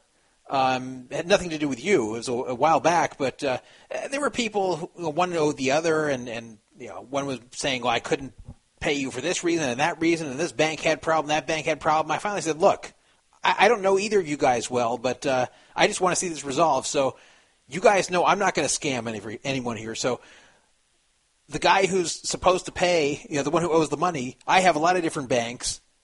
Choose one of them, put it in my account, then I'll send it to the other guy. Then there's no complication, no problems. Like, like I'm always happy to be an intermediary for these things, and everyone knows I'm not going to rip anyone off. I've been part of the poker community here for uh, almost 14 years, and there hasn't been one accusation against me ever. There's been a lot of people who dislike me for other reasons, bash me for other reasons, but everybody, even the people who dislike me, uh, have always said that I'm one of the most honest and trustworthy people in poker. So everyone knows I don't scam anyone. So I'm like, look, if anyone has a debt that they want to pay off to someone else they owe, and they're having trouble getting the money to that person for whatever reason, I think you can even send it to me. I have so many different ways to pay me, and then I can send it to that person, and and they know they'll get it. So if you want to do that, you can do that too. And uh, Oh, I definitely appreciate that offer, but but to be 100% honest with you, I'm in a much better spot now. I've I'm, I'm not rich by any stretch of the word, but I'm not um, out to genning it up and pissing through a hundred thousand dollar bankroll in a year and um, making bad decisions. Um, and I do have a bank account. Well, you know, collectively as a family, we have a bank account, and she's set up on auto payments, and she's been receiving payments for the past three weeks. so, I so you've actually sent her money. So how much money has she received from you? um, so fifty dollars a week. I told her I'll send her fifty dollars a week until the debt paid. So she's And that's all I received. She has received one hundred fifty dollars from you so far. Um, yes, since this dispute, yeah. And previous to that, I also transferred her money. And I can send you the PayPal receipt um, and the email messages attached. I sent her money for the cigarette she's claiming I owe. Like, I- I mean, I know what I owe. Admittedly, we never um, put a dollar figure on the social media work that we did, and that was, you know, naive on my part and probably on hers too. Like, you know, we were friends and we trusted each other. Like, we'll work it out. And when it ended badly, it didn't get worked out. And this is the problem. So if anything comes from this, I think that I, I really want to stress to people the importance of getting any agreement that you make with somebody, whether it's poker related, and this is not totally non-poker related, which let me just, let me just give you my commentary on that for a second. The way, um, this is clearly a dispute. I, I didn't scam anybody. She offered me a place to stay. I stayed. She hasn't gotten the rent money, but she wasn't scammed. I've never denied owing her money.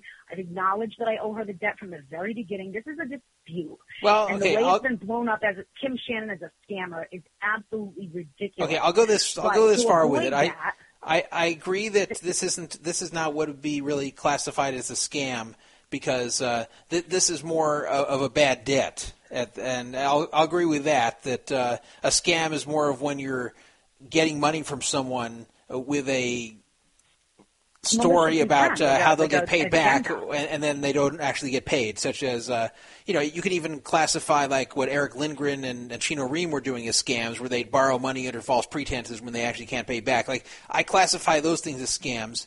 Uh, as far as uh, staying with someone and saying, uh, you know, I'll pay you the rent when I get back on my feet, and then just never paying them, I, I don't feel that's right, and I think that's.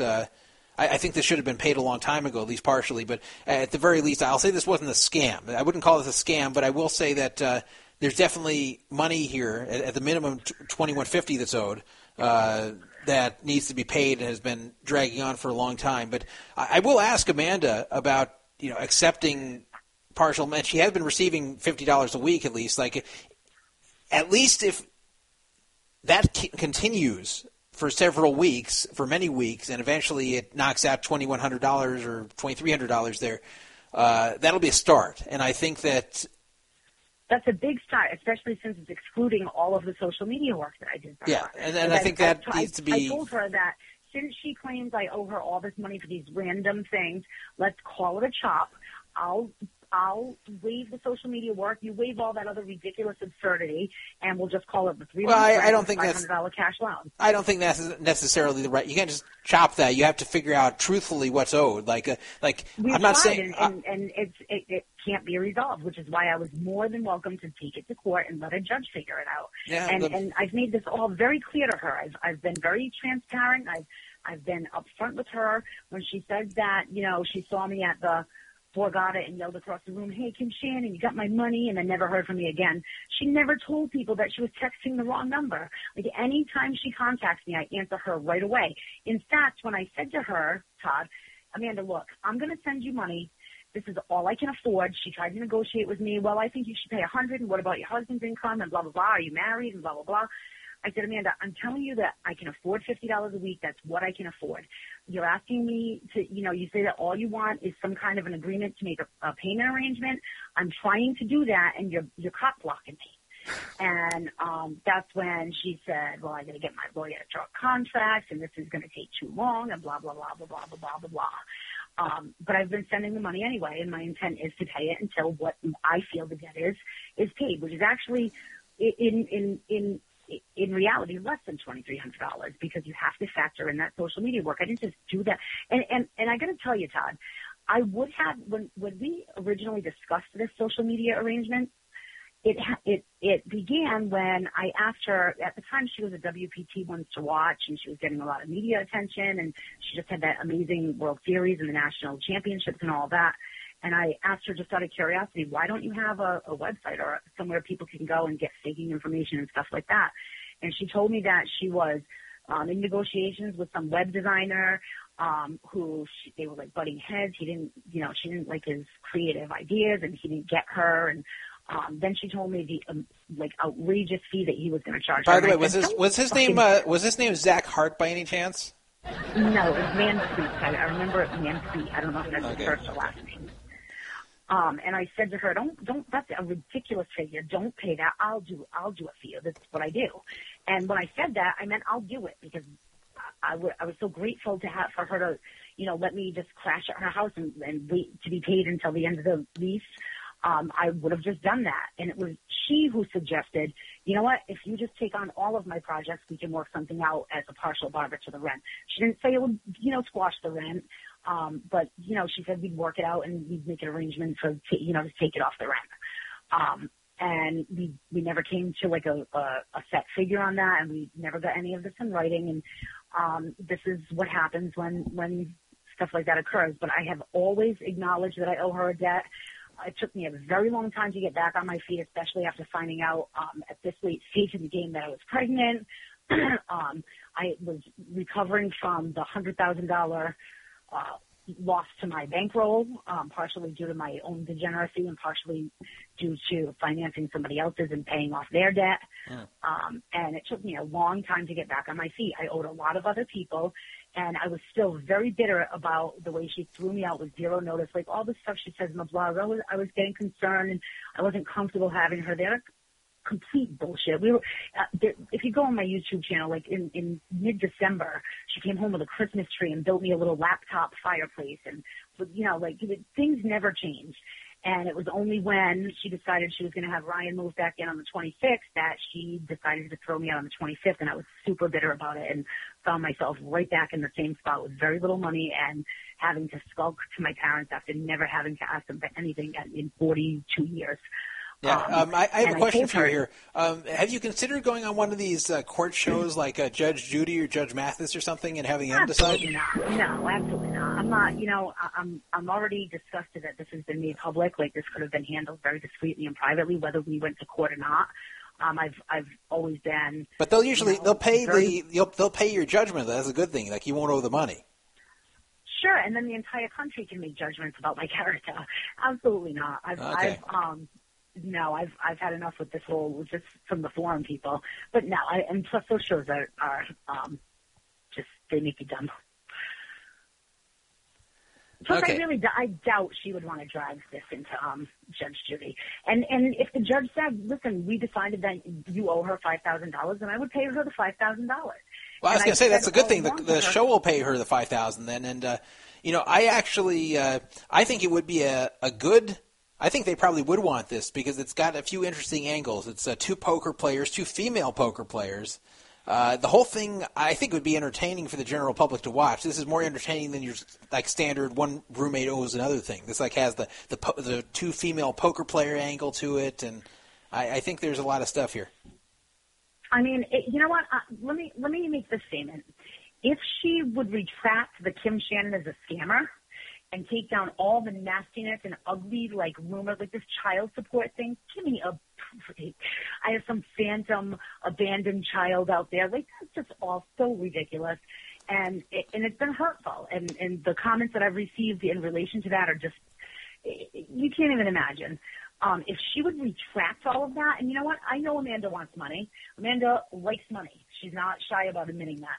If she retracts all of those things and removes all of that nasty shit, I might consider going on Judge Judy. there it is. I said it. Okay, well that's that's good to hear. Maybe uh, maybe that there's an episode in the future. In fact, I, I know somebody uh, who lives in Vegas that really has a connection to a lot of these shows. He he gets on tons of these types of shows himself and gets other people on these shows. But uh, I, I have a feeling that Amanda probably wouldn't want to. But who knows? Uh, anyway, uh, I, I would love to see that episode. That would be a, a treat for me for sure. So anyway, Judy's mean. I'm scared. I, I hope that you work this out. I hope that this at least gets partially settled. And I, I think that at the very least, doing the maximum you can to get the debt paid that you do owe, that in your opinion that you owe, I think is is the first step. And I think that's also the first step to restoring any reputational hits you took from this, and that you can point to, look, I paid what I owed, and she thinks I owe more, and here's why I don't think I owe more on these other issues. You know, the, on the, rem- the remainder, this is why I don't think I owe this, but I paid what I felt I owed, and the rest, it's uh, you know, she can sue me for that, but I don't agree I owe that much. And then I think the, people the way can. we left it was the way we left it was that I said, look, I'm just going to continue to send um, this fifty dollars per week. Um, she said, you know, I, you have to sign contracts with my lawyer, and if you refuse to do that, we're going to be right back where we started. I'm taking you to court. And I said, well, I'm going to continue to send this fifty dollars a week. I do not want to hear from you again unless it's to tell me that you've changed banks. if you need to, if you decide that you want to bring me to court, have your attorney contact me, and I will give him my home address and arrange a time to be served. Um, I did hear your comment about the, you know, the way it, it works. she told me that herself, and I said, well, if that's the case, I'm very reluctant to give you any more personal information, but have your attorney contact me, and I'll tell him anything he wants to know. Um, and in the meantime, I'll just assume that you're going to settle for what I can afford. This is the best I can do, and I'm I'm I'm trying. I can't do anything other than the best I can do. Okay. And this is what I've been trying to do All right. since I've been able, and and have been met with opposition. Well, I will. So. I, I will give her these messages and see what I get back. And and by the way, I I have to say when I first heard this baby story, and I've mentioned this before, that, that you're 44 years old, and to have had a a, a newborn child here, that's actually pretty amazing to me. To uh, uh, most women can't do that. So Yeah, I was a little bit. Um, I was a little concerned. I did um, actually go, um, you know, for a barrage of tests just to make sure. I was concerned. You know, you hear stories about Down syndrome and chromosomal disorders and stuff. So I Well, that's- that's very common at that age, yeah. and- yeah, all kinds of stuff. And so you so you had a healthy you had a healthy baby at age 44. healthy baby at age 44. Yeah. Wow. So, yay me. Yeah. Hmm. It's it's amazing. I being a mom has completely changed my outlook on life, which is why I really just want to get this settled. I don't want to argue with Amanda. I don't think we're ever going to be best friends again. Um, clearly, No, but, I don't think that'll you know, happen. I, I don't want to. I don't want to swing venom at her. I don't want her swinging venom at me. I just want to get uh, myself situated so that there's nothing hanging over my head, and I don't have to be distracted from doing my job, which is being a, a good mom. So, Okay. Well, all right. Well, thank you for calling in, and uh, you know we'll let the listener decide what they think, and I'll be in contact with Amanda to see if she is uh, interested in uh, receiving these partial payments and maybe coming to at least some uh, partial agreement here.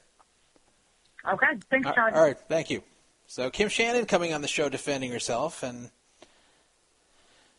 S, S double. If you want to call in here, you're welcome to. I know you have a lot to say on the subject, and you can get this out. I only didn't answer your call, S double, because I I don't want the show to have a pattern of where the guests get blindsided, even guests that people don't like. So I want the guests to be able to come on and just speak with me, and then anyone else who has comments about those guests is welcome to call up and make those comments. I don't want to censor anyone's point of view, but. Uh, We'll see. I, I think really in this whole matter that the most important thing is number one to get the amount they both agree is owed paid. And I know in the money that's owed to me, unfortunately not that much, but there is some money here and there owed to me. If these people were to send me any money tomorrow, I'd have a big smile on my face. Even if it's like 10% of it, I'd have a big smile on my face just that I'm getting something. Because with these people, I've written them off. And I think that they've stiffed me and I'll never get anything out of them. So anything I get is considered like a bonus to me. So I think that's how anybody feels that's been owed a debt for a long time. So I think if Amanda gets 2300 while she will still feel she got stiffed out of 3000, I think it'll make her feel a little bit better. And then from that point, they can have a discussion of the remainder of why it's actually owed. And I can't really judge that part of it without knowing more detail. And uh, I will say that the text messages I've seen from Kim to Amanda from that original blog seem to indicate at some point uh, Kim seemed to be agreeable to pay that amount of money, but yeah, maybe she thought about it again and changed her mind. Who knows what it was? I'm not trying to defend her here. I'm just saying that uh, it's time to kind of start again from square one. Because just them fighting back and forth is not going to accomplish anything. And I think if part of the debt gets paid, then something's been accomplished. And then if from there it can be better figured out what should really be owed, then that's the second part being accomplished. And forgetting about everything up till now, I think that's the best way to handle it. Okay, so if anybody wants to call 775 fraud 55 775 372 8355 here on Poker Fraud Alert Radio trying to make peace and quell the catfights within the poker community. It's our public service here. Jennicide. As far as I know, she hasn't answered me. I, I tried to ask her. Let's see. Did she answer me? Uh, no. Let me tell you what's going on here. Jennicide dropped kind of a bomb on her Twitter. Now, if you don't know who I'm talking about here, I'm talking about Jennifer Leigh, who goes by the name Jennicide. She's in her early 30s now, believe it or not. And I think she's actually 30, not early 30s, but uh, she goes back to the fairly older days of online poker, like around 04, and she appeared in Playboy in a pictorial, which they featured her because she was a poker player.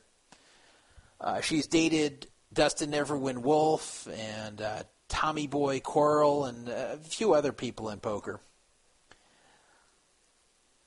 I, it's it's kind of hard to describe Jennicide. Uh, we've kind of had a mixed relationship as far as how we get along. Uh, sometimes we get along very well and are very friendly to one another. Uh, sometimes we're not. Though in recent times we've been uh, pretty friendly. We've never been good friends or anything, but uh, I like she tweeted to me last year when I made the final table of the 10k limit. She tweeted me good luck, and you know just did that out of nowhere. So I appreciated that. So I'm I'm not anti-Jennicide by any means, uh, but at the same time, Jennicide can be kind of odd sometimes. She can be kind of unpredictable. She can uh, be sometimes a little bit difficult to follow and understand at times. And it's not because she's stupid. She's not a dumb girl. She's actually a pretty smart girl, and and she looks good. You know, Jennicide is a pretty girl. She's uh, she seems pretty smart, uh, but sometimes she's a little bit out there. And some of you have seen examples of that. Well, here's another example. On August 19th, she tweeted for the first time in 15 days, and I don't follow her Twitter closely enough to see how often she tweets, but it seems like semi regularly. Like, yeah, sometimes she lets a few weeks go in between, so it, it doesn't mean that much that 15 days passed. But she, her last tweet was August 4th, then August 19th was her next tweet, and she wrote, Anyone have any good book recommendations on hospital bed rest for a pretty long time? Uh oh. Whoa. Hospital bed rest for a long time. No horror, please. Hospitals are scary enough. Well, then she sent another one four days later. All moved into my cozy new place for another eight to ten weeks.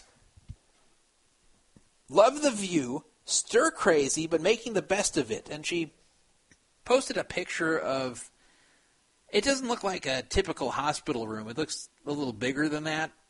It has like it looks like it has a little refrigerator there, like one of those small cube refrigerators. It's about a few feet high. Uh, it has a like a reclining chair. It has another little chair you can sit on. It has. Uh, it, it almost looks like a mini apartment or like a studio apartment from what I can see in this picture.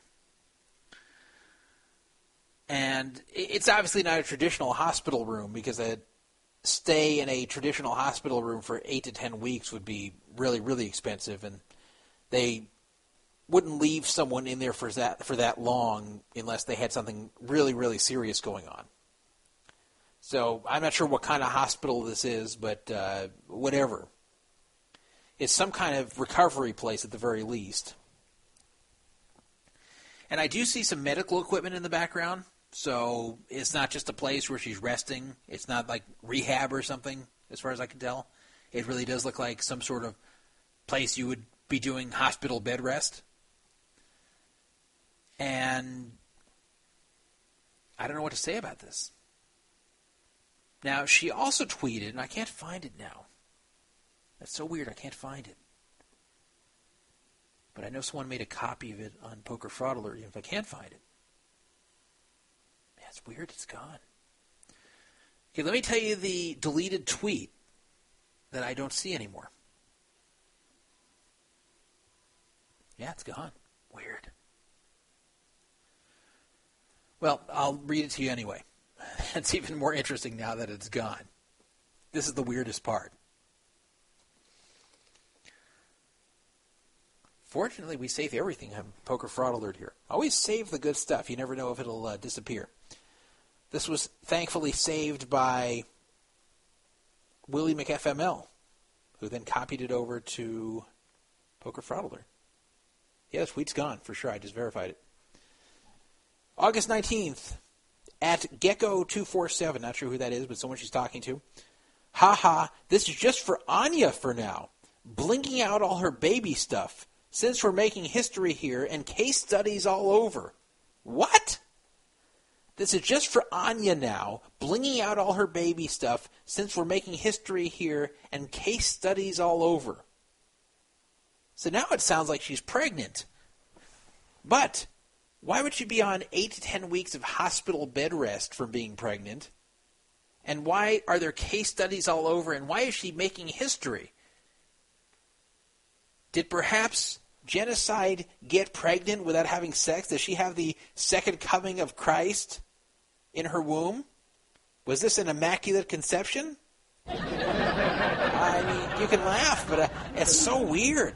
And she's never talked before on her Twitter about this Anya. She's never said, "Oh, you know, I'm pregnant with baby Anya." Like nothing. This just kind of hits us out of the blue. And then she deleted the tweet. Now, I sent her a Twitter message. I sent her a tweet and said, "You know, can you tell us what this is about?" A polite tweet. I said, "You know, whatever's wrong with you, good luck in getting better." Uh, and I was hoping she'd give me a response, but I got nothing. And then maybe that's what encouraged her to delete the Anya tweet. But really weird. Really weird. So she was very public on her public Twitter about the fact that she is on hospital bed rest for eight to ten weeks, was even asking for book suggestions. But then deleted the t- tweet she sent about this Anya and about case studies all over. This is so odd.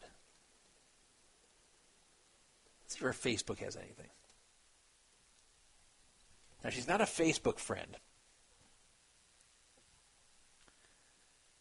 Um, no, nothing up there.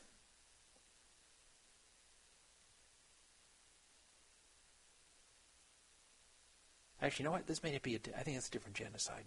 I think it's a different Jennifer Leigh. That is. Uh,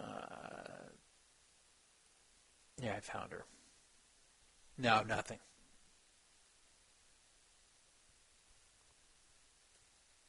Actually, I think there's like a few fake Jennicides on uh, on Facebook. Well, what, I'm not going to search it out during this show. But if any of you know, let me know. Unless it's like a big secret. Like, whenever I do segments like these, I feel kind of funny. Uh, like, I, I don't want to air someone's dirty laundry up here or make light of them being in the hospital if they don't want that known. But she tweeted it out on her public Twitter account, so I thought that was a perfectly legitimate topic for discussion. But then she strangely uh, deleted that tweet about Anya. You, you never know with Jennicide. You just never know. You can never quite put your finger on what's going on with her. I don't think she means badly, but you can never quite figure out what's the story with her. Flipper Fair in the chat room is postulating that she is getting a sex change. Well, to be honest, I think you'd be better off getting a male to female sex change in poker. I think you'll get yourself more opportunities that way. You know, the sponsorship dollars have not come very generously for me. I, I've considered it before. I've considered uh, switching around there, but uh, I abandoned those plans and I realized I wouldn't be a very pretty girl. So, moving along here, uh, state legislatures are getting together to oppose a possible national ban on online poker. You know about Sheldon Adelson and his attempts to bankroll groups that will be opposing the upcoming legalization and existing legalization at the state level of online poker. Sheldon Adelson wants all that undone. He wants no more legalized online poker in New Jersey, Nevada, Delaware, or anywhere. He wants it all gone. Well, the state legislatures, including ones that have not even considered online poker yet, have said enough is enough. That whether we want online poker or not, we don't want the federal government nosing in and telling us what we can and cannot do in our own states. This is a states' rights issue, they said. This is the uh, National Conference of State Legislatures, known as the NCSL, uh, has approved a formal resolution protesting the federal ever efforts to implement a ban on online gaming. So, uh, the NCSL, the National Conference of State Legislatures, is protesting the federal government's attempt, in some ways, to ban online gaming within state borders. Uh, they're basically demanding that the federal legislatures adhere to the states' rights sovereignty when it comes to gambling matters. Because if you remember, uh, each state has a right to set their own gambling rules. That's why Nevada has gambling. That's why New Jersey has gambling in Atlantic City only. That's why many other states have gambling in Indian casinos only. That's why even other states have gambling as long as the casino is a certain distance from the water. A lot of different rules about when gambling is and isn't allowed, but it's always been up to the individual states. So you have states like Nevada where there's full gambling allowed, including sports betting.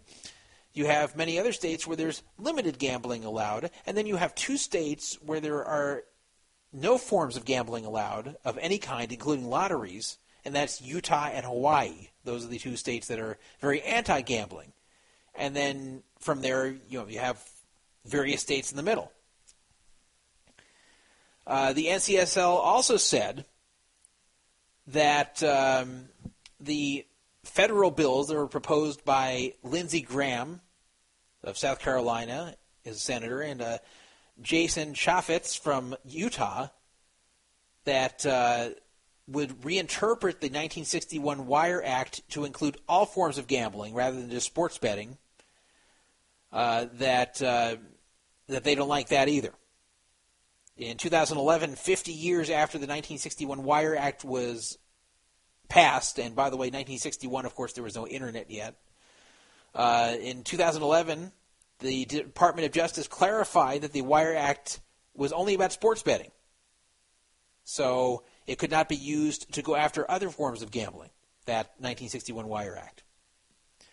So they don't want it reinterpreted to include everything. This is what it said in the NCSL resolution. But this is all great stuff, by the way. This is all very good that the states are basically telling the federal government, back off, leave us alone. We will decide if we will have online gambling. You will not decide for us. So that's good. It says, whereas the National Conference of State Legislatures believes the federal government must respect the sovereignty of states to allow or prohibit internet gambling by its residents, and whereas the 2011 ruling of the United States Justice Department on the Federal Wire Act of 1961 clarifies that the intrastate, that's intrastate, meaning within the same state, online gambling is lawful. Any effort by Congress or the administration to reverse this ruling is preemptive and dismisses the flexibility of state legislatures to be innovative and responsive to the unique needs of the residents of each state. Basically, they're saying if we need the gambling revenue and we want online gambling to get us some extra gambling revenue, we have a right to do it, so leave us alone. They go on to write, Now therefore be it resolved. I like that language. Now therefore be it resolved that the NCSL requests Congress consider the perspective of the states as it examines this issue and asks that it involve state legislatures in any federal efforts that seek to reform the regulation of online gambling. NCSL strongly opposes any effort by the federal government to overturn the Justice Department's ruling or consideration of legislation overruling state authority by legalizing or regulating gambling at the federal level.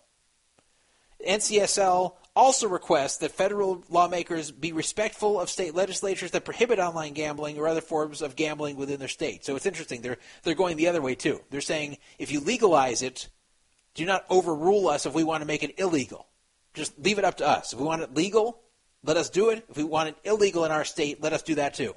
But just butt out federally. So that's happening.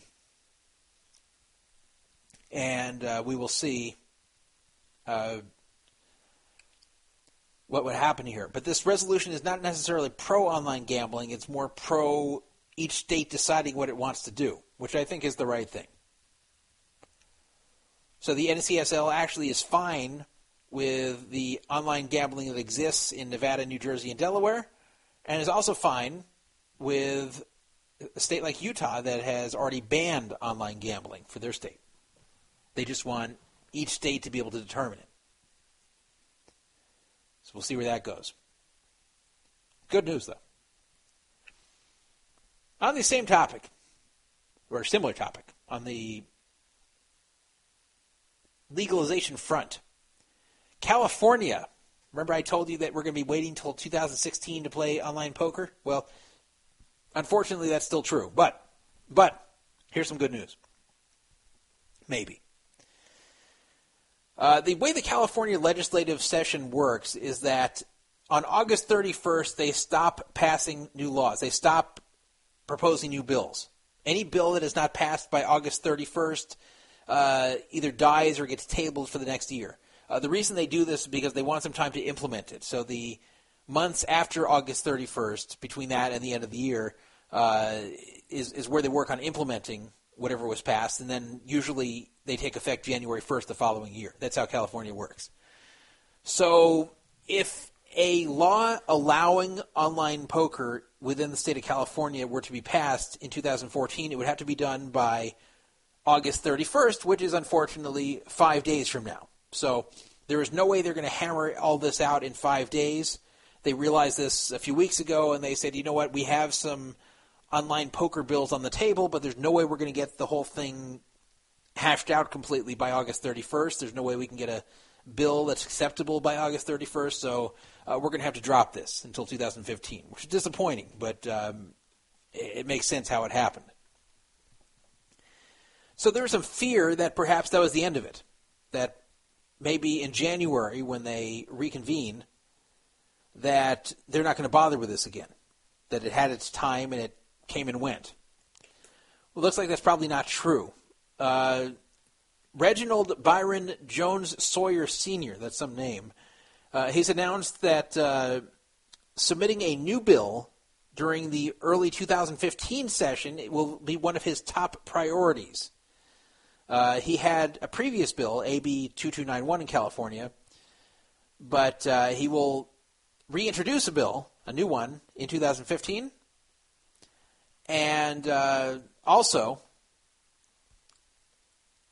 in addition to submitting new legislation in early 2015, uh, he also said that we're going to make sure that any bad actor language is written so it is applied fairly and avoids any possible future legal challenges. So, what he's trying to say here is that the bad actor clause they were trying to put in was to keep PokerStars out.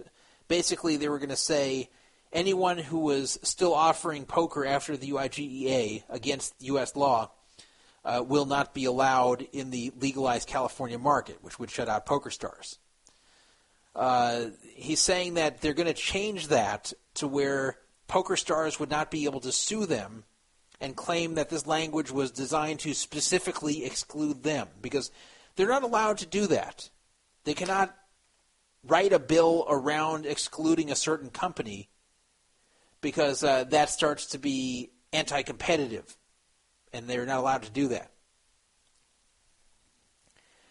And it could be legally challenged such a bill. So they're going to be careful on the 2015 version of the bill that they're probably going to tone down or generalize the bad actor language. So it won't just be targeting PokerStars. It'll be maybe catching a wider range or maybe a narrower range, but something that isn't just poker star specific or very clearly poker star specific. So this way the bill would hold up if PokerStars were to sue them. So it looks like they're probably going to try to still keep out PokerStars, in my opinion. I just think they're going to maybe find a way to keep out other sites by making it not just be against PokerStars, but maybe broaden the whole thing so PokerStars can't cl- cry foul that they are being targeted. Now, it's been my opinion, by the way, that PokerStars should be shut out or at the very least delayed in entering the market because they did get an unfair competitive advantage by existing illegally for all these years. So they shouldn't have a jump on everyone else for that reason. That's my opinion, and I think that's the way a lot of the legislatures uh, legislators in California feel about it. So let's talk about Nevada. Oh, by the way, just concluding the previous subject. Uh, even if a bill is passed in early 2015, it'll probably take another year or so to get all the regulations written and get everything done. So it probably will not become law until January 1st, 2016 or later. So don't expect to play legalized online poker in California until at least the year 2016. But it's probably coming eventually. Some 888.com news, and a lot of this is courtesy of Steve Ruddock, also known as Steve-O on our forum, who did some good interviews with the CEO of 888 Holdings named uh, Brian Mattingley, not related to Don Mattingly, manager of the Dodgers, by the way. This is Mattingley with L-E-Y in his name. Uh, Mr. Mattingley revealed that an 888 poker room will be coming within the next four to six months to Nevada. Now, there already is an 888 poker room, which is WSOP.com, but basically it's WSOP.com running 888 software, but using all the WSOP branding that you wouldn't know it's 888 software unless you were familiar with that specific software. Uh, 888 is actually going to be branding their own room in Nevada. I'm not sure which uh, casino they'll be, associ- they'll be associated with, but uh, there will actually be an 888 room that is considered 888 poker, and that's going to be the name of it, in late 2014 or early 2015.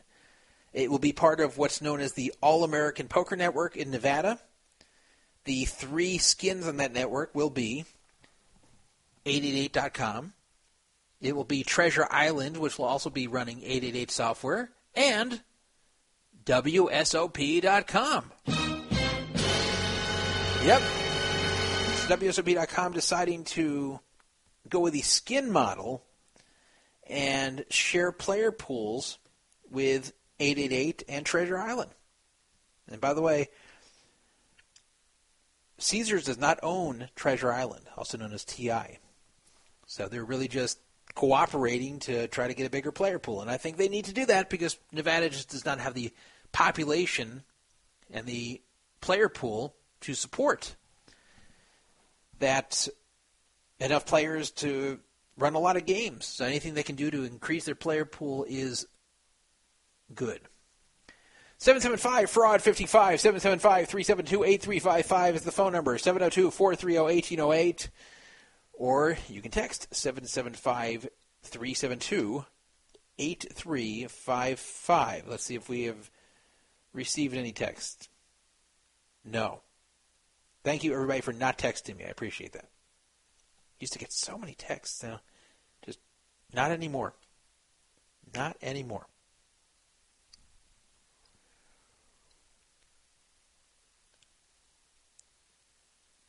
Got some tweets though. Maybe I'll read those. This is from Lost in Poker. Uh, I feel your pain. I got artwork done for a home games poker club. Two hundred dollars for caps. Guy never gave me the artwork. That's not good. Uh, and then referring to Daniel Colman, I just think he was two faced, saying, "I hate how poker exploits people," and then in fact just does that, exploits his position. Max Profit says, "Can you please explain to these goyim what the Samson option is? Shalom, y'all."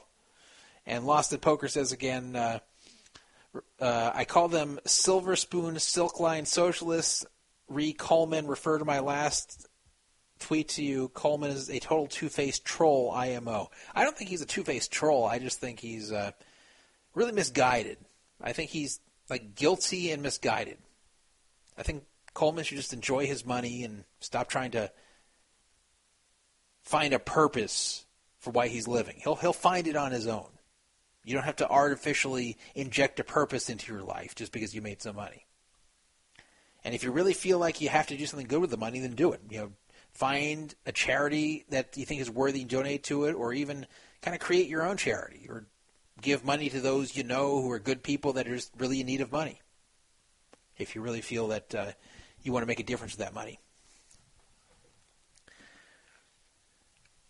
People talking in the chat about the earthquake that happened in California. Uh, I don't know if everybody knows this about the Richter scale, but you hear about an earthquake like 4.0, you go, oh boy, I wonder if they're okay. You ever read about an earthquake that's 4.0? Don't even bother calling the people that live on the epicenter because a 4.0 quake is a very small quake. It's a logarithmic scale, which basically means it increases by a factor of 10 with every numeric increase of the scale. So a 5.0 earthquake is 10 times as strong as a 4.0 earthquake. A 6.0 earthquake is 100 times as strong. 100 times as strong as a 4.0 earthquake, and a 7.0 is 10 times as strong as a 6.0 and a thousand times a 4.0. Uh, basically, I, I can tell you from uh, living in California many years, a 4.0 is just a little shake that means nothing. A 5.0 is something you feel but doesn't do much damage usually. A 6.0 is a substantial quake, but it is not a devastating quake. It's one where there will be some damage, especially really close to the epicenter. Uh, there could be some deaths, especially from things that fall, like you know cabinets that fall on people or whatever. Uh, but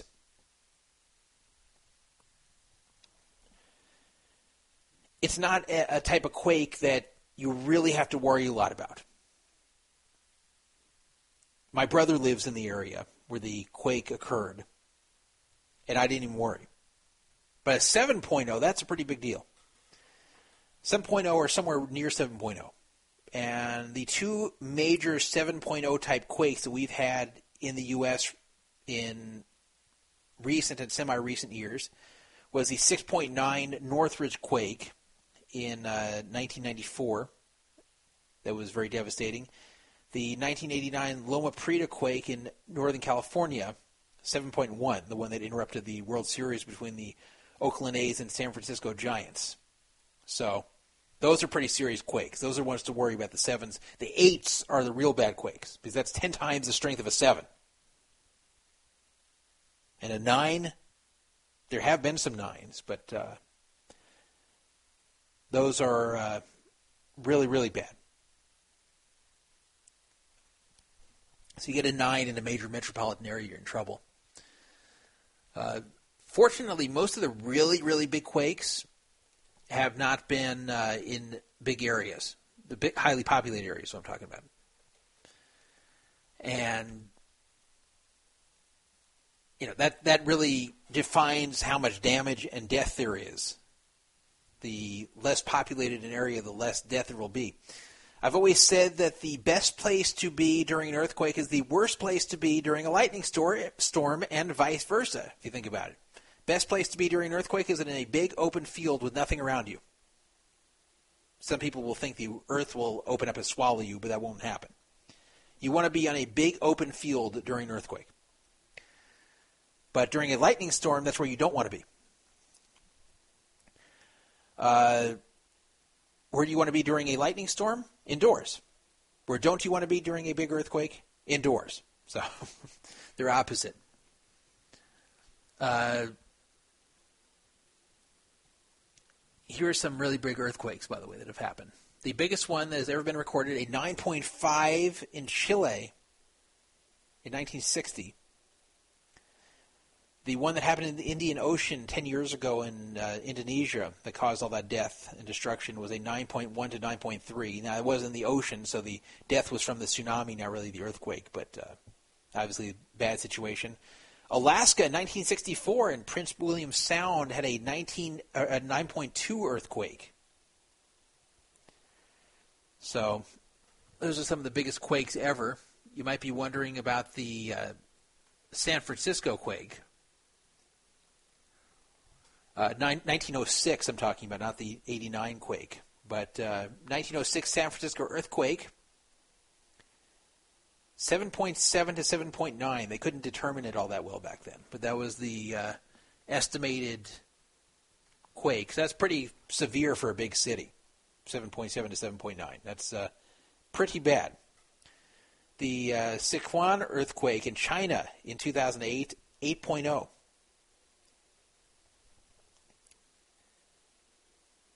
The Tohoku earthquake in Japan, 9.0.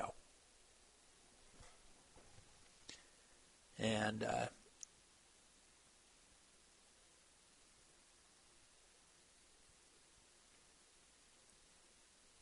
anyway, the, uh, the the really deadly quakes are the ones that have uh, occurred in places where there, there are not a lot of standards as far as uh, construction.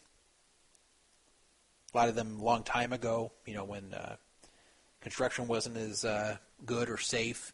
That's when you had uh, five and six figure death tolls. You had uh, 235 thousand people die in China in a 1920 earthquake.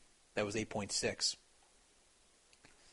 Uh, 1923 in Japan, 142,000 people died. So,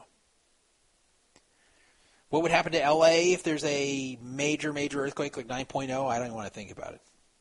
Even 8.0, but it, at 9.0, it's it's hard to imagine. You know, that could really be horrible. 8.0, I, I think there would be deaths, but I think it wouldn't be like a staggering number of deaths. The 6.9 that happened in Northridge was uh, there were deaths, but it was not. Uh, I think like 100 or so people died, and a lot of them were from one building that fell. So anyway, it's one thing that is unpleasant about living in California. They could just come at any time and, and hit you. And everybody wondering, you know, one day is it just is it going to happen? That big one is going to come. We don't know. Though there are safer places to live, by the way, than others in California. There are places that are not known to have any faults or be, be all that near faults, and while you will feel an earthquake and likely have damage from it, uh, are not as dangerous as others. I, I think the two worst places to be living right now for earthquakes, as far as danger, would be like the San Francisco Bay Area and the San Fernando Valley of Los Angeles. San Fernando Valley of LA has had two major quakes one in 94, one in 71. Right around the same place, too.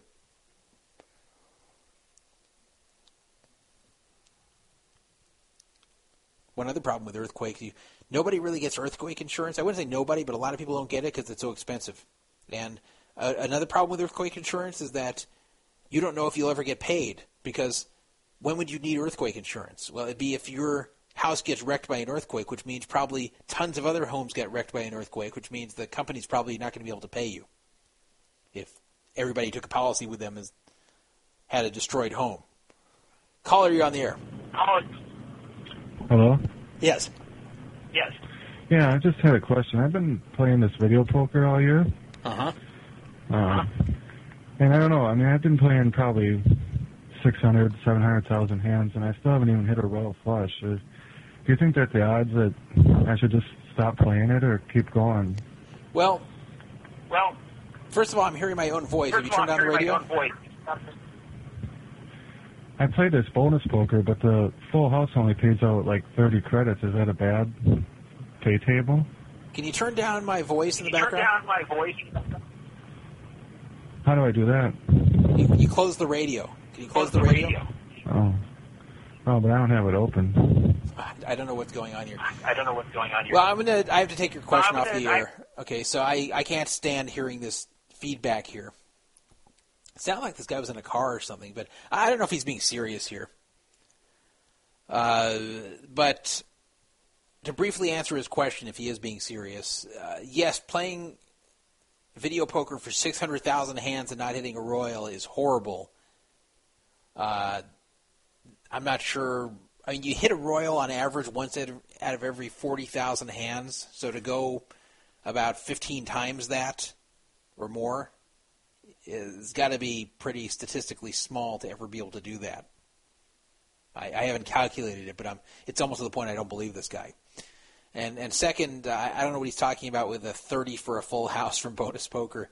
Uh, bonus poker is uh, there's various forms of it, but uh, bonus poker is where they take away payouts for a uh, for the smaller hands like a flush or a full house or, or sometimes even just uh, two pair and they give you larger payouts for specific four of a kinds and, and stuff like that.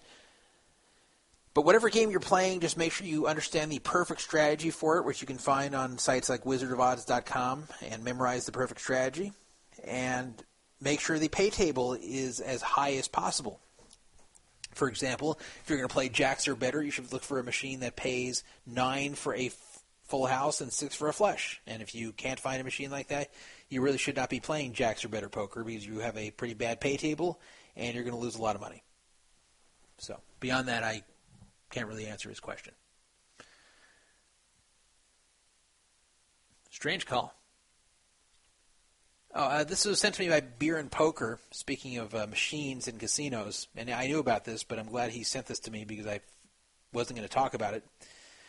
There's a machine in the MGM known as Lion's Share, and it's a legendary machine because it's gone for 20 years without the jackpot hitting.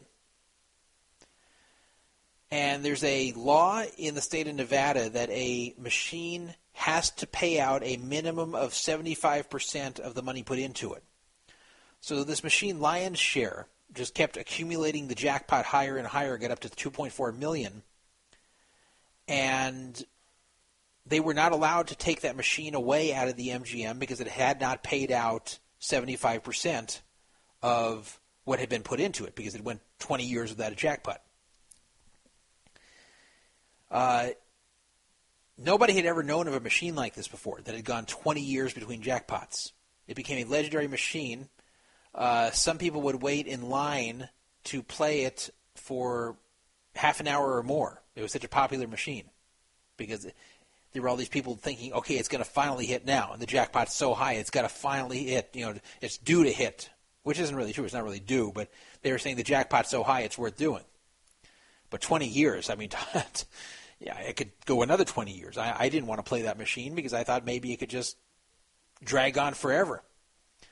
Well, finally, the jackpot's been won. A couple from New Hampshire hit the jackpot. They were only playing on it for five minutes, and they spent about a hundred bucks in those five minutes. And they got the proper uh, signs on the machine, all in a line, to get the $2.4 million payout. Now, the machine is probably going to be retired because now that it has coughed up its jackpot and now has paid out more than 75% of the money put into it, they don't have to run it anymore. So it's an old machine. They probably don't want it anymore. They're probably going to retire it, and there's even been some talk of actually giving the machine to the winners as a souvenir. So thank you, Beer and Poker, for sending me that story. I've never hit a royal flush in video poker, by the way. I'm due for one. I played 20,000 hands of video poker in 2013. I did not hit a royal. 20,000. So about a 50% chance I was going to hit one, and I did not. Pretty sad. Haven't played much video poker at all in 2014. So, one other story about 888.com.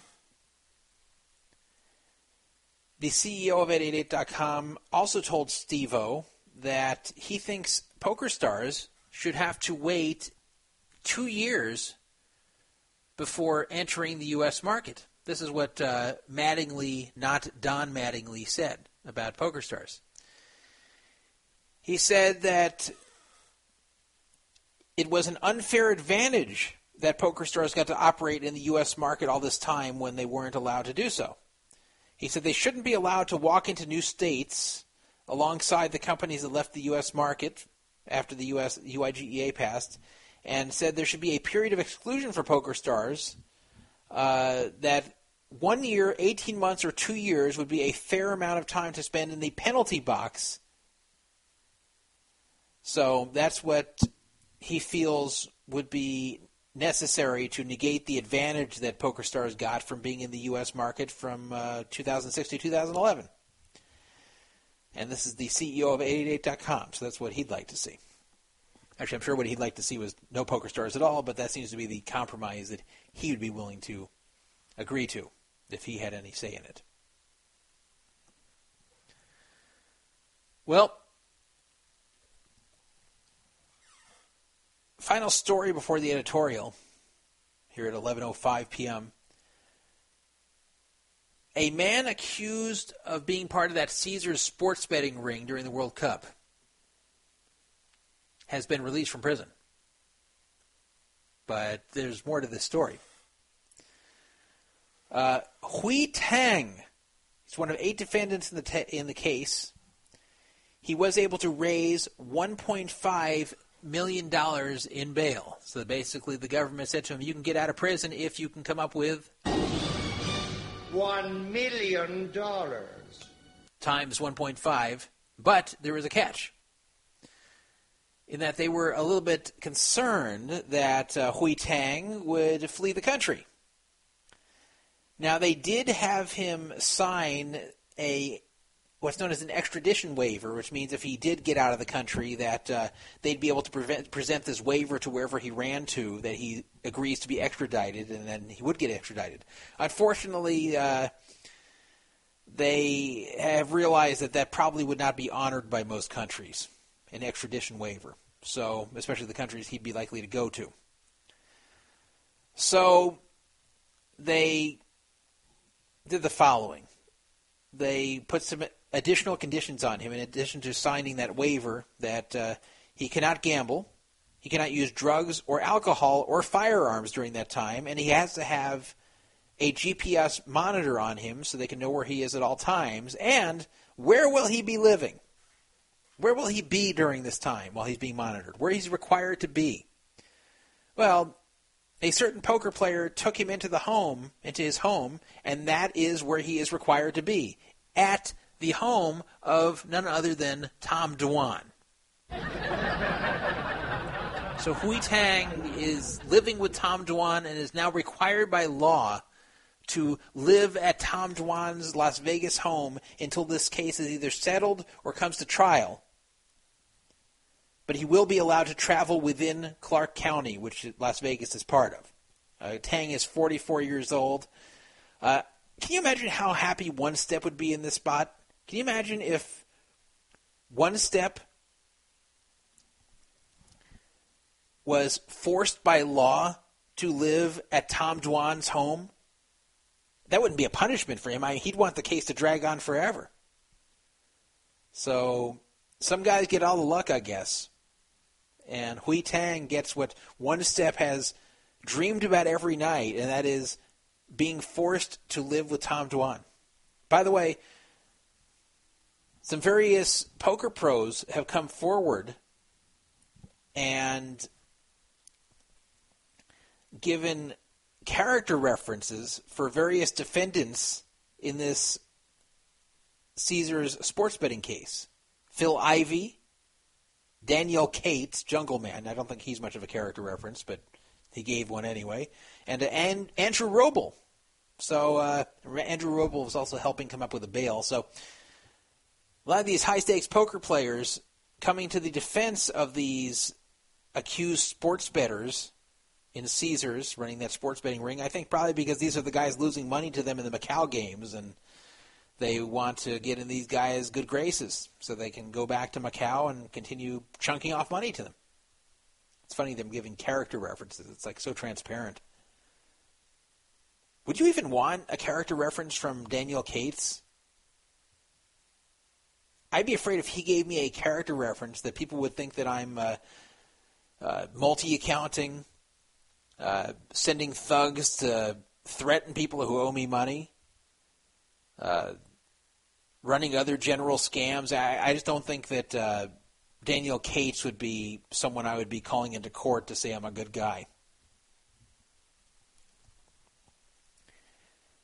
He'll probably want to punch me in the face again for making that statement, but oh well. So on to my editorial here.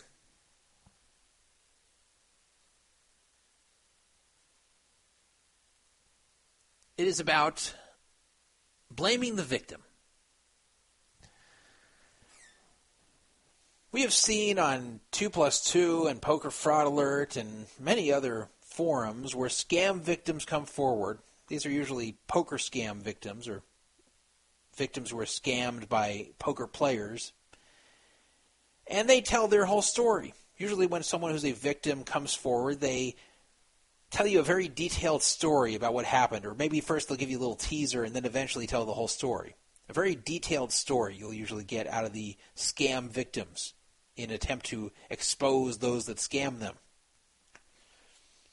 And while you usually get the predictable and deserved condemnation of the scammer, provided the story looks legit, which it usually is.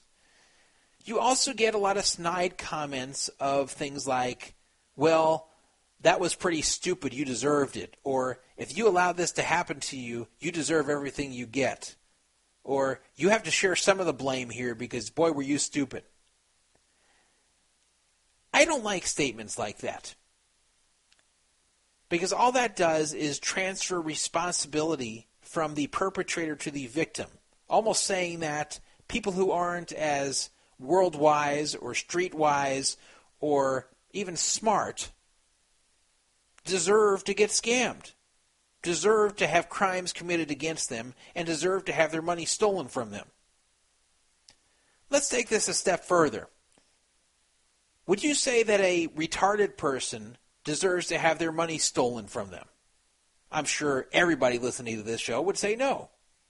A retarded person obviously has limitations, has mental limitations, and anyone who takes advantage of that to steal money from them is the ultimate scum. And I agree. But what about someone who is not retarded, but maybe has a lower IQ? Or what about someone who has an average or better IQ that just is overly trusting or naive or just uh, kind of sheltered and doesn't understand that there's a lot of predators out there that are looking to cheat them? Do these people deserve to have their money stolen? No, they don't deserve to have their money stolen. The only people who deserve to have their money stolen are ones who are committing crimes at the same time. So if you're trying to steal money from someone, and in the process of trying to steal money, you get your own money stolen, well, then you deserve it. Or let's say you robbed someone's house and stole a lot of money out of there and then later on you get your that money stolen by one of your accomplices. Well, you could say that that was deserved. But when you have done nothing wrong, when you have not victimized anyone yourself, you do not deserve to be harmed by others just because you may not have been as wise as you should have been in presenting preventing the scam in the first place. So I don't like when victims are blamed for simply not being aware enough, not smart enough, not streetwise enough to have prevent, presented the prevented the scam in the first place. Now, of course, we can think the same thing when we read these stories. Wow, is this person stupid? Wow, is this person gullible? I've read some of the dating scam stories, and it amazes me how gullible some of these guys are. Like I read about one guy, and of course this has nothing to do with poker, but one guy who sent three hundred thousand dollars, his life savings, and this guy is an older guy, probably not like senile age old, but like you know, probably early sixties. He sent his life savings of three hundred thousand dollars over about a year's period of time to a girl, supposed girl, in England, supposedly, that he had never verified was actually there, spoke to him in broken English, sent pictures to him of a well known porn star, claimed that was her, and never spoke to her on the phone, never saw any proof that he was even speaking to a female, and sent $300,000 to this person and even flew to England a few times to meet her. And when she didn't show up, she would make excuses of why she couldn't show up, and he believed those too. And kept sending money until he was flat broke, even with his family being aware of this and trying to repeatedly warn him that he's being scammed by someone in Africa. And this was not a guy who was retarded. This is not a guy who was slow. This is not a guy who was senile. He was just in the ultimate form of denial. He really believed that this beautiful girl who looked like a porn star, and the picture actually was of a porn star, uh, from England, was in love with him inexplicably and somehow needed all this money for various emergencies that would come up in her life. And I, I read that I go, oh my God, how could someone be so stupid? Like even if you even if you fell in love with this uh, ruse that was pl- presented, and this wasn't even presented well. This is like some African using broken English, just saying "I love you" by the second time they talk to them. But you know, I wondered how could someone of sane mind fall for something so obvious like that. But still, I didn't feel he deserved it. I felt bad for him. And at the same time, thought the guy was stupid and super, super gullible. But you should always feel bad for the victim. You should never blame them. You can give them advice on how to prevent this from next time happening next time. But when you blame the victim, especially publicly, all you do is discourage others from coming forward who have been victimized by scammers because then they will be afraid that they will be insulted as well. And one of the worst things when you have lost money in any way is to have people chiding you about it and making fun of you about it. There have been times that I have had very bad losing sessions online.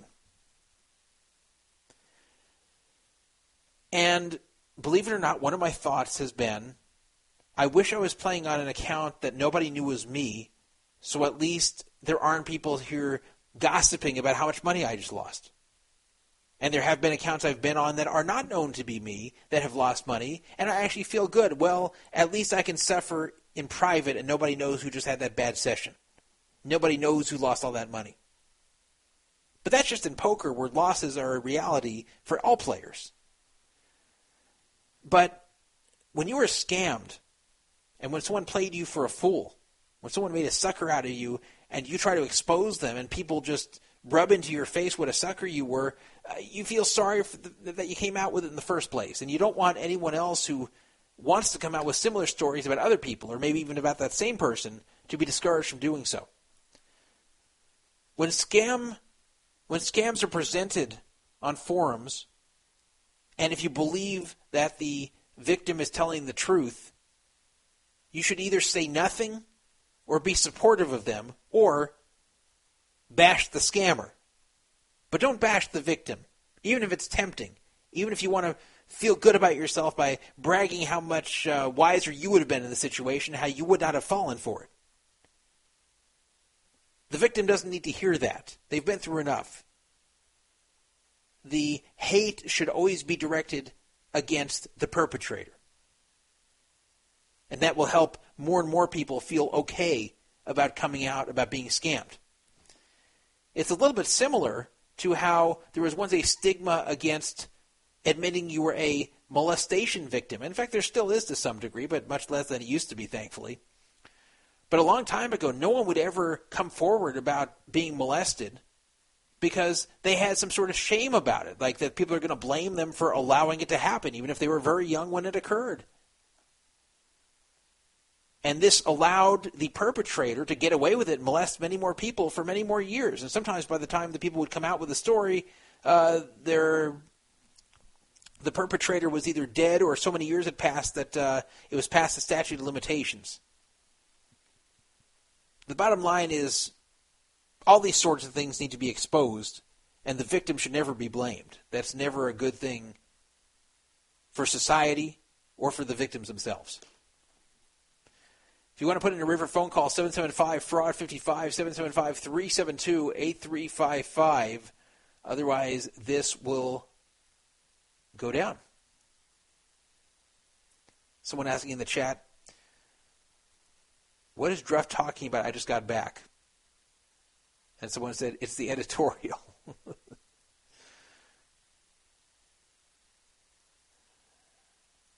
so, anyway, 775 fraud 55 if you want to make a river phone call. Otherwise, we are going to shut this down. This very late starting show that I thought was going to be canceled. In fact, I announced it was going to be canceled. I said on Twitter, it's canceled. We're doing it again tomorrow at 11:30. Then I just started dreading doing it at 11:30 and when my computer got fixed when I was just about to give up on it for uh, for a while, I fixed it and I said, ah, "You know what?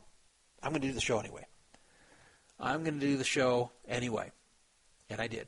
Sorry, the free roll is gone, but it'll be back next week, and the money that was donated for it will, of course, still be given away. So, when next week will the show be? We've only had five days in between shows for the last two shows. This is the third show in 15 days. In case you're feeling like we've had a lot of shows lately, we have. Three shows in 15 days. But next show will be eight days from now, which will be on Wednesday, September 3rd at 6:30 p.m. provided that my computer doesn't uh, have issues again. But I think we've got all that fixed. We got through this pretty well tonight. And we will have the free roll then at 7:40 p.m. its usual time Pacific time. I will go check on the Mount Charleston phone this weekend. I'm really going to do that. And uh, if you're in the Vegas area this weekend, this Labor Day weekend, and you'd like to say hello to me, let me know. Maybe we can meet up briefly. And, you know, always like to meet listeners, and I know Vegas is a popular destination during the Labor Day weekend. So, I got this show done. I made it happen. Two hours too late, but I made it happen. And I think it was an interesting episode with Kim Shannon coming on here and everything else we had to talk about. If I couldn't have done it tonight and I couldn't have done it tomorrow, then uh, I would have had to wait because uh, I'm going to be busy over the Labor Day weekend. Anyway, thank you to everybody that still listened live and still hung in there. Thank you to Kim Shannon for coming on and telling her side of the story. I will be contacting Amanda to see if she wants to accept the money that Kim claims she will send, and I will give an unbiased update to the situation as it continues since I seem to have uh, injected myself into the whole thing. so that is all for tonight here at 11:23 p.m. Pacific. Show will be in the archives relatively soon, probably within the next hour or so. Good night, peace, shalom, and everything else that goes with the end of this show. See you next week on Wednesday night.